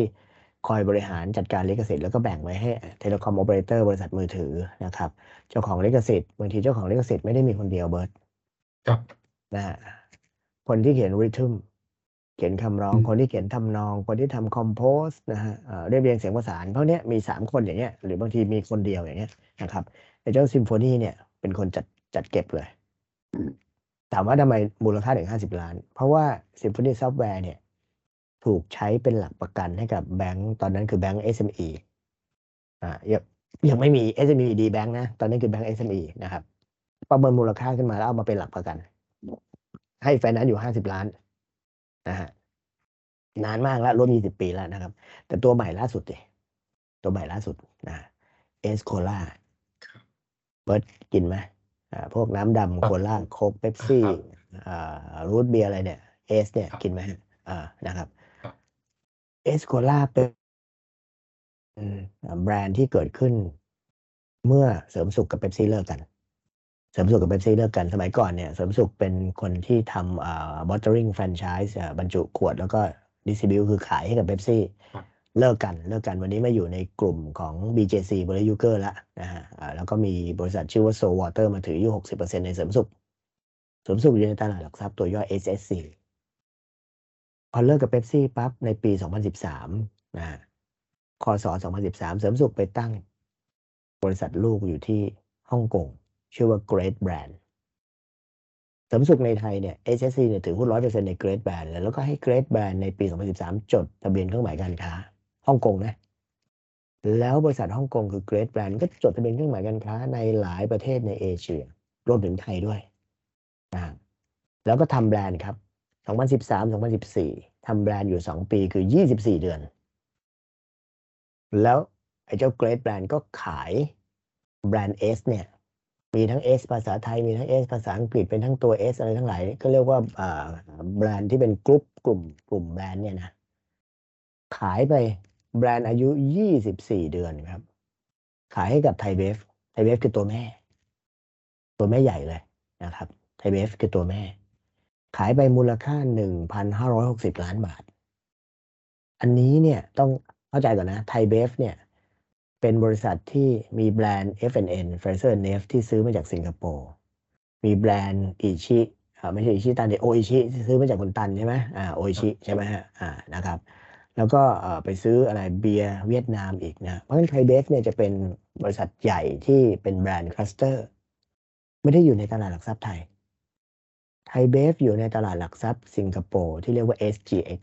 Singapore Stock Exchange ก็ SGX ย่อสั้นๆ ของไทยก็ SET ไทยเบฟซื้อมา แต่ว่าเวลาซื้อจากเสริมสุขเนี่ยนะ ข้อมูลที่เปิดเผยในตลาดหลักทรัพย์นะทั้งไทยและที่ต่างประเทศเนี่ยนะ ใช้วิธีการประเมิน เรียกว่า IP asset แล้วกัน intellectual property asset นะครับ ที่เป็นแบรนด์เนี่ย ใช้การประเมินที่เรียกว่า revenue approach ได้มูลค่าออกมา revenue approach ถ้าเบิร์ดจำได้มันคือ future ใช่ไหมครับได้มูลค่าออกมาหนึ่งห้าหกศูนย์ล้านบาท แล้วไม่ได้จ่ายทันทีครับ ไม่ได้จ่ายทันทีฮะมีการตกลงกันให้จ่ายสามปี เอาสามหารเลยครับห้าร้อยี่สิบล้านห้าร้อยี่สิบล้านห้าร้อยี่สิบล้านนะครับทำไมต้องไปตั้งฮ่องกงทำไมต้องไปตั้งฮ่องกงแล้วขายแบบเนี้ย ไทยเบฟไทยเนี่ย แต่ตัวเองมีหุ้นอยู่ในตลาดหลักทรัพย์ แต่ตัวบริษัทไทยเบฟอยู่ในไทยเนี่ย เวลาเวลาซื้อเนี่ย เงินปีละห้าร้อยยี่สิบล้านสามปีพันห้าหกสิบเนี่ยนะส่งไปที่ฮ่องกง เสียภาษีไทย เสียไหมเสียฮะครับเป็นภาษีอาหารไม่ได้จ่ายถูอันกไหมนี้จ่ายครับใช่คอ่ารับเพราะว่าถือว่าเป็นการซื้อ ซื้อสิทธิ์ซื้อเอ่อสิทธิ์ใช่ไหมก็เป็นค่าสิทธิ์เป็นครับ royalty ใช่ไหมภาษีอ่าใช่ครับไทยไทยกับฮ่องกงเรามี DTA double tax agreement กัน แต่อันนี้คือ royalty tax เสียถูกไหมฮะก็ไปดูว่าใช่อัตราเท่าไหร่นะครับ เพราะมันครับคือ trademark ถูกไหมนะครับครับแต่อันนี้คือการชะลอไงถ้าจ่ายก้อนเดียวหนึ่งห้าหกศูนย์ก็โดนโดนภาษีเยอะใช่ไหมทยอยจ่ายสามปีถูกไหมนะครับบริษัท Great Brand ที่ฮ่องกงได้เงินเสียภาษีฮ่องกงไหม อันนี้น่าจะไม่เสียครับ อ่า จากประสบการณ์เบิร์ดไม่เสียถูกไหมครับเพราะว่าน่าจะถ้าครับถ้าคราวก่อนเราคุยกัน ใช่ครับ เพราะว่าเราคุก็ยกันถือว่าเป็น offshore source income เพราะว่าฮ่องกงเขาใช้หลักในการเก็บภาษีแบบ territory tax ครับนั่นนั่นสันนิษฐานว่าบริษัท Great Brand น่าจะเปิดบัญชีแบงก์ a c c o u n t อยู่ที่ ที่อื่น ที่อื่นครับ ที่อื่นที่ไม่ใช่ฮ่องกงอ่าตั้งบริษัทที่ฮ่องกงแต่ว่าแบงก์ a c c o u n t อาจจะอยู่สิงคโปร์เป็นไปได้นะครับ เพราะว่าเพราะว่าตัว ตัวไทยเบฟเนี่ยกรุ๊ปเขาก็มีที่สิงคโปร์อยู่เยอะเลยนะครับประชุมกรรมการอะไรก็ไปที่นั่นนะก็ประชุมบอร์ดแบงก์ก็อยู่ที่นั่นใช่ไหมนะครับธุรกิจก็มีอยู่ที่สิงคโปร์นะครับ อันนี้ให้เห็นเลยว่าเขาก็วางแผนแบบนี้นะคำถามคือการประเมินมูลค่าเนี่ยที่ใช้ revenue เนี่ยมันคือมองอนาคต เวลาเราจะเข้าไป joint venture หรือเข้าไปซื้อกิจการ การร่วมทุนมันต้มันต้องมีอนาคตถูกไหม ถ้าไม่มีอนาคตแล้วจะไปทำทำไมถูกไหมครับอ่าเพราะงั้นเวลาที่ปรึกษาทางด้านการเงินเวลาเขาประเมินเขาต้องประเมินมูลค่าที่มอง future revenue หรือ หรือว่า future cash flow ใช่ไหมฮะอ่าสิ่งหนึ่งที่น่าสนใจครับเบิร์ดแล้วถ้าจะครับลงทุนในสตาร์ทอัพลงทุนในสตาร์ทอัพจะประเมินยังไง revenue บางทีมันไม่มีอนาคต cost ไม่มีอดีต เพราะมันเพิ่งตั้งในปีสองปี market ก็ไม่มีให้เทียบ เออครับมัน มันมันคือการประเมินคนถูกไหมใช่ครับประเมินคน เบิร์ตดูดู Netflix ไหมฮะ ดูครับดูครับ ดูเรื่องสตาร์ทอัพไหมครับ ครับครับดูครับผม เออ แล้วเป็นไง มันมันประเมินยังไงอะทำไมบริษัทที่เป็น venture cap จากอเมริกามาลงทุนในบริษัทของพระเอกอะครับอ่าผมด้วยด้วยสามพันล้านวอนอะครับก็ดูที่ตัวพระเอกเลยครับ ที่เขาเป็นคนเก่งก็คือเชื่อมั่นในตัวคนมากกว่านะครับ เพราะว่ามันบริษัทอย่างที่พี่อย่างที่พี่หนึ่งบอกว่าบริษัทมันเพิ่งตั้งไม่ได้มีอะไรเลยนะครับอ่าไม่รู้ว่าจะเป็นจะจะแบบว่าทำ commercialize ได้หรือเปล่าก็ไม่รู้แต่ว่ามั่นใจว่าตัวพระเอกเนี่ยเก่งมากๆอะไรเงี้ยครับ ก็เลยเป็นการซื้อตัวคนซื้อตัวซื้อตัวคนเป็นหลักนะครับ แต่มันมีดราม่าใช่ไหมพอครับพอฟันมาลงแล้วเนี่ย ก็ปลดนางเอกออกซึ่งเป็นซีอใช่ไหมครับเออนางเอกชื่อซอดันมีพระเอกชื่อนำโดซานใช่ไหม อ่าใช่ครับแล้วก็มีเพื่อนพระเอกที่เป็น developer อีกสองคนก็ถูกครับเอ่อซื้อจะตัวเรียกไปว่าซื้อตัวไปไปอยู่อเมริกาทั้งสามปีใช่ไหมเออก็ใช่อันนี้ก็เป็นอีกอันหนึ่งที่ว่าเวลาเราจะประเมินมูลค่าอะไรเนี่ย มันก็ไม่ได้เป็นสูตรสำเร็จตายตัวเสมอไปใช่ไหมฮะครับอ่าเบิร์ดเบิร์ดดูกี่รอบครับสตาร์ทอัพอ๋อ Netflix ดูไปรอบเดียวครับอ่าโอเค โอเค ก็น่าสนใจอันนี้เราก็เอามาใช้ครับ ทำงานใช้มาสอนน้องๆ train น้องๆ ได้นะครับ มันมีศัพท์ที่น่าสนใจที่พี่หนึ่งเคยเคยพูด acquire ใช่ไหมครับกับ acqui-hire ใช่ใช่ใช่ใช่ครับนั่นอ่าโอเค ก็เดี๋ยวเอ่ออนาคตเราหาเอ่อสักตอนหนึ่งมาคุยเรื่องสตาร์ทอัพใช่ไหมครับเออลงทุนในสตาร์ทอัพคิดเรื่องอะไร สิ่งที่ต้องใส่ไว้ในเรื่องสตาร์ทอัพมันมี anti dilution มีเรื่องของ เอ่อเรียกว่าอะไร golden parachute อะไรเงี้ยนะฮะเออครับนะฮะมันเป็นศัพท์ที่เอ่อเขาเรียกอะไรเอ่อซีรีส์ A B C อะไรนะเออนะครับ แล้วก็ seed fund นะครับอะไรพวกเนี้ยอ่าแปลงหนี้เป็นทุนเด t equity swap พวกนี้อยู่ในกลุ่มที่เอ่อก็ก็น่าจะเอามาคุยกันได้พี่ว่าแล้วก็เรื่องของบัญชีการเงินยังไงครับเพราะตลาดหลักทรัพย์เองก็มีไลฟ์มี LiVE Platform อืมเป็นตลาดที่ 3 แล้วอ่าปีที่แล้ว 65 ก็ ได้ยินว่ามีทั้ง3-4บริษัทที่เข้ามาที่ไลฟ์นะครับ ก็เดี๋ยวเราจะมาพูดกันสักครั้งหนึ่งก็ดีนะครับครับอ่าเพราะว่าเดี๋ยวตลาดหลักทรัพย์คงคงชอบแหละที่เราช่วยกันพูดแล้วก็ส่งเสริมให้มันมีความคึกคักใน Marketplace นะครับ ดูหน้าถัดไปก็ได้ครับอ่าหน้านี้หน้านี้ก็เหมือนเป็นภาพสรุปนะนะครับว่า เวลาเราจะมองเรื่องของ investment arm หรือการไป joint venture เนี่ย ไล่ตั้งแต่ ขั้นแรกเลยพื้นฐานคือ25ใช่ไหม25บวกก็จะเป็นประเด็นเรื่องยกเว้นตัว dividend tax ใช่ไหมฮะนะฮะถามเบิร์ตแล้วถ้าเป็นบริษัท offshore ล่ะครับบริษัท offshore มาถือไม่ตัวอืม25ช่วยเรื่องครับ dividend tax ยกเว้นไหมอ่าไม่ไม่ยกเว้นครับ เวลาบริษัทอ่าไทยจ่ายไปต่างประเทศต้องหัก withholding tax ไว้สิบเปอร์เซ็นต์อืมแต่มันจะได้ประโยชน์ตอนข้างบนถูกไหม ดูบรรทัดบนครับเลยออฟชอร์คอมพานีเวลาเอ่อขายหรือ exit เนี่ย ตัวอ่ากำไรครับหรือ capital gain tax ไม่มีใช่ไหมฮะใช่ครับ ถ้าวางแผนได้ได้เหมาะสมนะครับ ใช้ประเทศที่ที่เขาเอ่อที่ที่ให้สิทธิประโยชน์ทางภาษีครับ อืมแล้วถ้ามันห้าสิบเปอร์เซ็นต์แหละมันไป trigger นอกจากเรื่อง accounting consolidation แล้วมันก็ trigger เรื่อง tax ด้วยเรื่อง transfer pricing อันนี้ต้องระวังเรื่องอะไรบ้างครับอ่า ระวังก็คือเรื่องเกี่ยวกับอ่าหนึ่งก็คือหน้าที่นะครับ ในการปฏิบัติตามกฎหมายภาษีอากรอ่ากฎหมาย transfer pricing ครับในเรื่องของการยื่นแบบ disclosure form นะครับ แสดงความสัมพันธ์ระหว่างบริษัทในกลุ่มในเครือ แล้วก็ธุรกรรมที่มีระหว่างกันนะครับ แล้วก็ราคาธุรกรรมนะครับแล้วก็ต้องอาอาจจะมีหน้าที่ในการจัดเตรียมในเรื่องของเอกสารนะครับ benchmarking study ต่างๆ ที่เป็นการกำหนดราคาระหว่างกันนะครับ เพราะว่าสรรพากรสามารถเรียกข้อมูลมาเพื่อตรวจสอบได้นะครับเวลาสรรพากรเรียกก็ต้องมีนำส่งให้สรรพากรมันก็จะมีโทษค่อนข้างสูงปรับไม่เกินสองแสนนะครับเออแล้วก็จะในเรื่องของการมีโอกาสที่จะถูกประเมินในกรณีที่ไม่ได้มีการกำหนดราคาธุรกรรมที่มันเป็นไปตามราคาตลาดนะครับสรรพากรก็จะเข้ามาช่วยประเมินให้ว่าไอ้สิ่งที่เป็นราคาตลาดจะเป็นควรจะเป็นเท่าไหร่นะครับ ซึ่งปัจจุบันเนี่ยกฎหมายมันเปลี่ยนแล้วนะครับ เดิมเนี่ย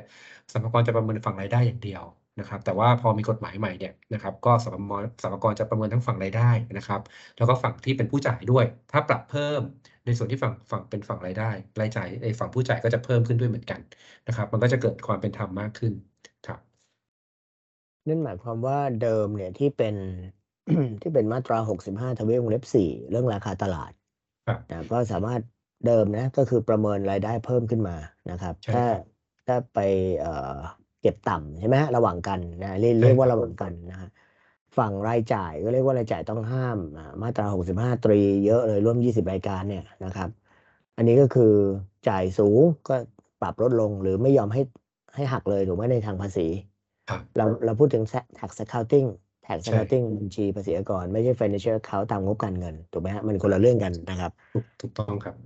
อ่าประเด็นคราวนี้ประเด็นเรื่องที่เบิร์ตบอกว่าจากเดิมมาตรา 65 ทวีวงเล็บ4เรื่องราคาตลาดกับ65ตรีรายจ่ายต้องห้าม ตอนนี้มันแก้มาตรา71ทวิตรีอะไรพวกเนี้ยเอครัอบนอกจากรายได้แล้วมีรายจ่ายด้วยคือเน้นใช่สองครับขาใช่ครับ คือมันก็ต้องฝั่งหนึ่งคุณปรับเพิ่มราคามากขึ้นกับอีกบริษัทเอ่อเอ่อบริษัทหนึ่งให้เป็นราคาตลาด เพราะฉะนั้นก็ถือว่าไอ้ฝั่งฝั่งที่จ่ายครับ ก็จะมีรายจ่ายเพิ่มมากขึ้นด้วยครับเพราะฉะนั้นมันมาเพื่อสร้างความเป็นธรรมนะครับ ไม่ได้แบบเป็นเรื่องที่สรรพากรจะเอาแต่รายได้อย่างเดียว นั่นหมายความว่า เออก็เวลามองเรื่องตัว transfer pricing ในแง่ภาษีใช่ไหมก็เป็นเรื่องใช่ที่ครับมองไปใกล้เรื่องบัญชีมากเลยคใกล้รับเรื่องบัญชีคือมองเป็นกลุ่มเดียวกันถูกไหมฮะกลุ่มเดียวกัน เพราะว่าพอจะพูดเรื่องตัว TP หรือโอนกำไรกันในเครือเนี่ย มันต้องเป็นกลุ่มเดียวกันครับถ้าไม่มีกลุ่มเดียวกันเนี่ย เช่น ไม่ได้เกี่ยวข้องกันเรื่อง50%ไม่ได้มีอำนาจควบคุมนะฮะไม่ได้ถือหุ้นทางตรงทางอ้อม คือเป็น third party กันไปเลย ที่เป็นคู่สัญญาที่เป็นอิสระต่อกัน อันเนี้ยครับตัว TP ไม่เอามาปรับใช้ใช่ไหมฮะครับ ไม่ไม่ปรับใช้ครับ ใช่ครับอ่า โอเคประเด็นอันนี้สำคัญเลย พอพอเป็น JV ปั๊บเมื่อกี้เราเห็นตัวอย่างใช่ไหมครับห้าสิบเอ็ดสี่สิบเก้าเราเห็นห้าสิบห้าสิบใช่ไหมครับ เราเห็นห้าสิบห้าสี่สิบห้าอย่างอย่าง TOA กับ Hard Hard Hard Work เนี่ยอ่าเอ้ยโทษ Hardware Expert เนี่ยนะครับครับเอ่อห้าสิบห้าสี่สิบห้าเนี่ย แสดงว่ามันมีประเด็นเรื่อง transfer pricing เข้ามาเกี่ยวข้องเนอะ นอกเหนือจากเรื่องบัญชี consolidation นะครับนะฮะอ่าคราวนี้คำถามคืออ่าแล้วถ้ามันต้องเลิกล่ะ ถ้ามันต้องเลิก เออ ในแง่กฎหมาย เบิร์ตจำได้ไหมเวลาเบิร์ตเจรจาสัญญา joint venture หรือ shareholder agreement เนี่ยมันมีเรื่องของตัวเอ่อ deadlock อะทำไงครับครับเอ่อก็จริงๆในในส่วนที่มันเป็น deadlock อะครับ ก็คืออาจจะต้องกำหนดอ่า mechanism ในการที่จะเอ่อป้องอ่าในการอ่า หาวิธีกำจัด deadlock นะครับ ซึ่งก็อาจจะมีหลายระดับนะครับ ระดับที่อาจจะต้องมาคุยกันก่อนนะครับ หาแนวทางการหาทางออกร่วมกันนะครับ หรือถ้ามันแรงขึ้นไปอีกก็อาจจะต้องเป็นการ buy out อืมฝ่ายใดฝ่ายหนึ่งออกไปนะครับอืมในภาษา JV เขาก็มีเรื่อง Russian roulette ก็คือคนหนึ่งอยู่คนหนึ่งไป วิธีการอยู่ก็คือเอ่อซื้ออีกคนหนึ่งให้ออกไปก็คือ buy แล้วก็ให้เอาออกไปนะครับครับอ่าอ่า พอมันเลิกกันไปแล้วเนี่ยเอ่อหลังจากนั้นเนี่ยเอ่อถ้ามันไม่มีการ Russian roulette หรือ buy out เนี่ยก็ต้องเลิกเลิกบริษัท liquidation ครับอ่าครับมันมีกำลงกำไรก็อยู่ที่การวางแผนถูกไหมฮะ ใช่ครับ อืมแล้วไอ้คำว่า post JV หรือว่าเอ่อหลังจาก joint venture แล้วเนี่ย มันมีข้อห้ามไหมครับ non non compete non solicit non disclosure อันนี้ครัถ้าบเบิร์ตจำได้เบิร์ตเจรจาไงฮะ เอ่อก็ ขึ้นขึ้นอยู่กับกับลูกค้าอ่าขึ้นอยู่กับกับเคสด้วยนะครับอ่าส่วนใหญ่ก็คือห้ามอ่าห้ามประกอบธุรกิจนะครับ ในเรื่องของห้ามการห้ามค้าแข่งก็อาจจะกำหนดไว้เป็นกี่ปีกี่ปีก็อาจจะกำหนดระยะเวลากันไว้นะครับ รวมถึงการห้ามสนับสนุนให้บุคคลอื่นทำด้วยนะครับ ถ้าถ้าให้ครอบคลุมที่สุด ห้ามไปชักจูงพนักงานลูกจ้างนะครับ หรือตัวลูกค้าอะไรต่างๆนะครับ ที่เกี่ยวข้อง เพราะว่าพอเราเป็น JV กันเนี่ยตอนเป็น JV เนี่ยมันก็ต้องการอ่าก็ต้องมีการเปิดเผยข้อมูลความลับอะไรกันอยู่แล้ว มีทั้งรายชื่อลูกค้ามีทั้งรายชื่อซัพพลายเออร์อะไรกันอยู่แล้ว เพราะเพราะฉะนั้นเนี่ยอืมเมื่อเราเลิกกันเราก็ต้องตกลงในเรื่องพวกนี้ให้ชัดเจนด้วยนะครับ ไม่งั้นเนี่ยก็อาจจะมีผลเสียได้นะครับ ในฝั่งไม่ว่าจะเป็นฝั่งใดฝั่งหนึ่งนะครับคือถ้าเลิกเอ่อบริษัท JV มันก็ น่าจะจบไปแต่ประเด็นคือเฮ้ยแล้วเอ่อ customer database ฐานข้อมูลลูกค้าเอ่อ distribution channel ทรัพย์สินทางครับปัญญาสตงสต็อกอะไรนี่มันจะไปอยู่ไหน มันก็ต้องมีการซื้อออกถูกไหมใช่ครับอ่าซื้อออกอย่างอย่างเคสของเอ่อสยามกลการเนี่ยกับนิสสันมอเตอร์ญี่ปุ่นเนี่ยครับนะครับอ่าก็คือทางฝั่งไทยเนี่ยอ่าก็อ่าไปจอยเวนเจอร์กับทางฝั่งญี่ปุ่นถูกไหมฮะแล้วก็เลิกกันมีคดีฟ้องร้องด้วยนะค ดีฟ้องร้องกันเนี่ยเอ่อวันนี้เราไม่เห็นเอ่อสยามกลการละแต่ว่านิสสันครับมาทำเองถูกไหมนิสสันมาทำเองนะครับ อันนี้ก็คดีฟ้องร้องกันชั้นศาลฎีกานี่ฟ้องเรื่องสัญญาจอยเวนเจอร์ครับฟ้องเรื่อง JV แล้วก็สุดท้ายก็ทำให้เอ่อต้องเลิกกันนะครับ เพราะว่าผู้ถือหุ้นฝั่งไทยเนี่ยก็เอ่อเหมือนเข้าไปเอ่อเหมือนล้วงลูกอะของบริษัท บริษัทบอกก็ครับไม่มีหน้าที่อ่าไม่มีหน้าที่นะ บริษัทไม่ได้ผูกพันตาม joint venture agreement นะอ่า บริษัททำหน้าที่ภายใต้การบริหารงานของผู้ถือหุ้น แล้วก็กรรมการบริษัทผ่านไปยังกรรมการบริษัทนะอ่าก็คดีที่เป็น joint venture agreement ก็จะมีเอ่อที่พี่เก็บเก็บอยู่แล้วใช้สอนหนังสือเนี่ยนะอย่างพวกนี้ก็มีสอนที่เอ่อคณะนิติศาสตร์ปปอโทที่ธุรกิจบัณฑิตเนี่ยนะครับ ก็จะเป็นคดีของสยามกลการที่เป็นจอยเวนเจอร์แล้วเลิกกันคำพิพากษาฎีกาน่าจะปี 2549 50 ประมาณนี้ แล้วก็อีกคดีหนึ่งคืออุตสาหกรรมนมไทยเดนมาร์กอืม นะก็เป็นจอยเวนเจอร์เหมือนกันไทยกับ Danish นะครับ แล้วก็พิพาทกัน ทั้งสองคดีเป็นลักษณะเดียวกันคือตัว partner JV เป็น shareholder บริษัท joint venture company แต่เวลาเซ็นสัญญาเนี่ยไม่ได้เอา joint venture company คือมาเป็นคู่สัญญาด้วย เพราะงั้นเขาก็ไม่ผูกพันสิ ถูกไหมอืมครับอ่าแยกให้ชัดว่าระดับผู้ถือหุ้นกับระดับอ่ากรรมการคนละเรื่องใช่ไหมฮะครับอ่าผู้ถือหุ้นก็พิพาทกันบนสัญญาก็พิพาทไป แต่บริษัทไม่ใช่คู่สัญญาด้วยจะลากบริษัทไปเกี่ยวข้องไม่ได้ ประมาณนี้เลยนะครับ อ่า โอเค ถ้างั้นเดี๋ยวเราดูสไลด์หน้าถัดไป น่าจะใกล้ๆหมดแล้วมั้งครับที่เราจะชวนคุยนะครับให้เห็นภาพครับ ให้เห็นภาพ อันนี้เป็นอีกอันหนึ่งที่เอ่อ OR เข้าอืมเข้าไปลงทุนถูกไหมฮะ ลงทุนในเอ่อเอ่ออันนี้ปีหกห้าปีที่แล้วนะครับ แล้วก็ปีหกสี่นะฮะปีหกสี่ขอฝั่งหกห้าก่อนแล้วกัน OR เขาไปลงทุนในในเอ่อธุรกิจที่เกี่ยวข้องกับเอ่อโรงแรมใช่ไหมนะฮะโรงแรมแล้วการศึกษา แปลกไหม OR ไปลงทุนกับดุสิตธานี เออดุสิตธานีทำอะไรทำ food supply chain ใช่ไหมครับดุสิตธานีก็เก่งในเรื่องของโรงแรมและเก่งเรื่องของอาหารใช่ไหมอืมเบิร์ตจำได้เอ่อพี่สอนที่วิทยาลัยดุสิตธานีนะครับ มาครับสิบสิบปีได้มั้งถึงตอนนี้น่าจะสิบปีแล้ว เรื่อง hotel tech hotel management อะไรเนี่ยนะครับ วันนี้เขาก็ยังมีวิทยาลัยดุสิตธานีอยู่อยู่ตรงดุสิตปรินเซสศรีนครินนะครับ แล้วก็ดุสิตธานีไปจอยเวนเจอร์กับเลอกอร์ดองเบลอดุสิตนะครับ แล้วก็ก็ทำเป็นโรงเรียนที่เรียกว่า culinary นะที่พวก catering พวกอาหารน่ะนะครับก็มีคนไปเรียนเยอะแยะเลยนะครับนะถ้าเราจำได้คุณคุณอะไรบัวชมพูฟอร์ดก็เรียนที่นี่นะคุณป๊อกเปิยธิดาที่ก็เรียนที่นี่นะ ที่ที่มาทำรายการ Master Chef Iron Chef อะไรเนี่ยนะนะฮะแล้วก็มีใครอะคุณเอ่อคุณพลแต่ถ้าเสถียรนี่ก็เรียนที่เรียนที่เอ่อแล้วก็น้องเบอร์ที่ดุสิตเมืองไทยนะนะฮะถามว่าทำไมเคยคุยกับเคยคุยกับคนที่มาเรียนที่นี่นะที่เอ่อที่เป็นต่างชาติเขาก็บอกว่าก็เชฟหรือครูที่สอนเป็นฝรั่งเศสนะครับ แล้วก็ถ้าไปเรียนที่ออสเตรเลีย หรือเรียนที่ญี่ปุ่นแพงกว่าเรียนที่ไทยเรียนที่ไทยดีกว่านะแล้วก็ raw mat อะไรทั้งหลายเนี่ยมันมันก็เอาเข้ามาจากฝรั่งเศสเยอะเลยนะครับ OR ไป JV นะฮะกับดุสิตธานีเบิร์ดดูข้างล่างสีแดง ๆ ที่พี่ทำกรอบครับไว้ เขาก็ตั้งเป็นบริษัทอ่า investment holding ขึ้นมาเพื่อไปลงทุนนะครับ แล้วเบิร์ดเห็นใช่ไหมฮะ SHA คือ shareholder agreement ครับมันก็ไม่ต่างจากสิ่งที่เราคุยกันมาว่า มันก็ต้องมีเรื่องของธุรกิจทำอะไรครับผลประโยชน์แบ่งกันยังไง บอร์ดคอมบิเนชันกรรมการบริษัทเป็นยังไงเอ่อ ถ้าเลิกกันเป็นยังไงห้ามแข่งห้าม solicit ห้ามชวนอะไรแบบเนี้ยอันนี้คือครับเอ่อเราเห็น OR นะครับอะก็โลโลโก้เขาเปลี่ยน พี่เข้าใจว่าเปลี่ยนของเดิมเนี่ยจะใกล้กับปตทของเดิมในปี 64เห็นไหมมีสี มีสีเอ่ออ่าแดงตรงครับกลางใช่ไหมสังเกตไหมครับนะครับอืมก็เอ่อเบิร์ดลอง comment หน่อยดูเอ่อ OR กับดุสิตธานี Food Supply Chain ครับ ก็คิดว่าน่าจะเป็นเอ่อการ ผมก็จะใช้คำว่าต่อยอดนะครับ เสมอ เพราะว่ามันก็คือเป็นการต่อยอดธุรกิจของ OR เองนะครับ เพราะว่า OR เขาก็มีธุรกิจ retail เยอะ แล้วก็โดยเฉพาะตัว port ที่มันเป็นเรื่องอาหารนะครับใน Presentation ก็จะเห็นว่ามีทั้งในเรื่องอะยังมีเรื่องโอ้กะจู๋มี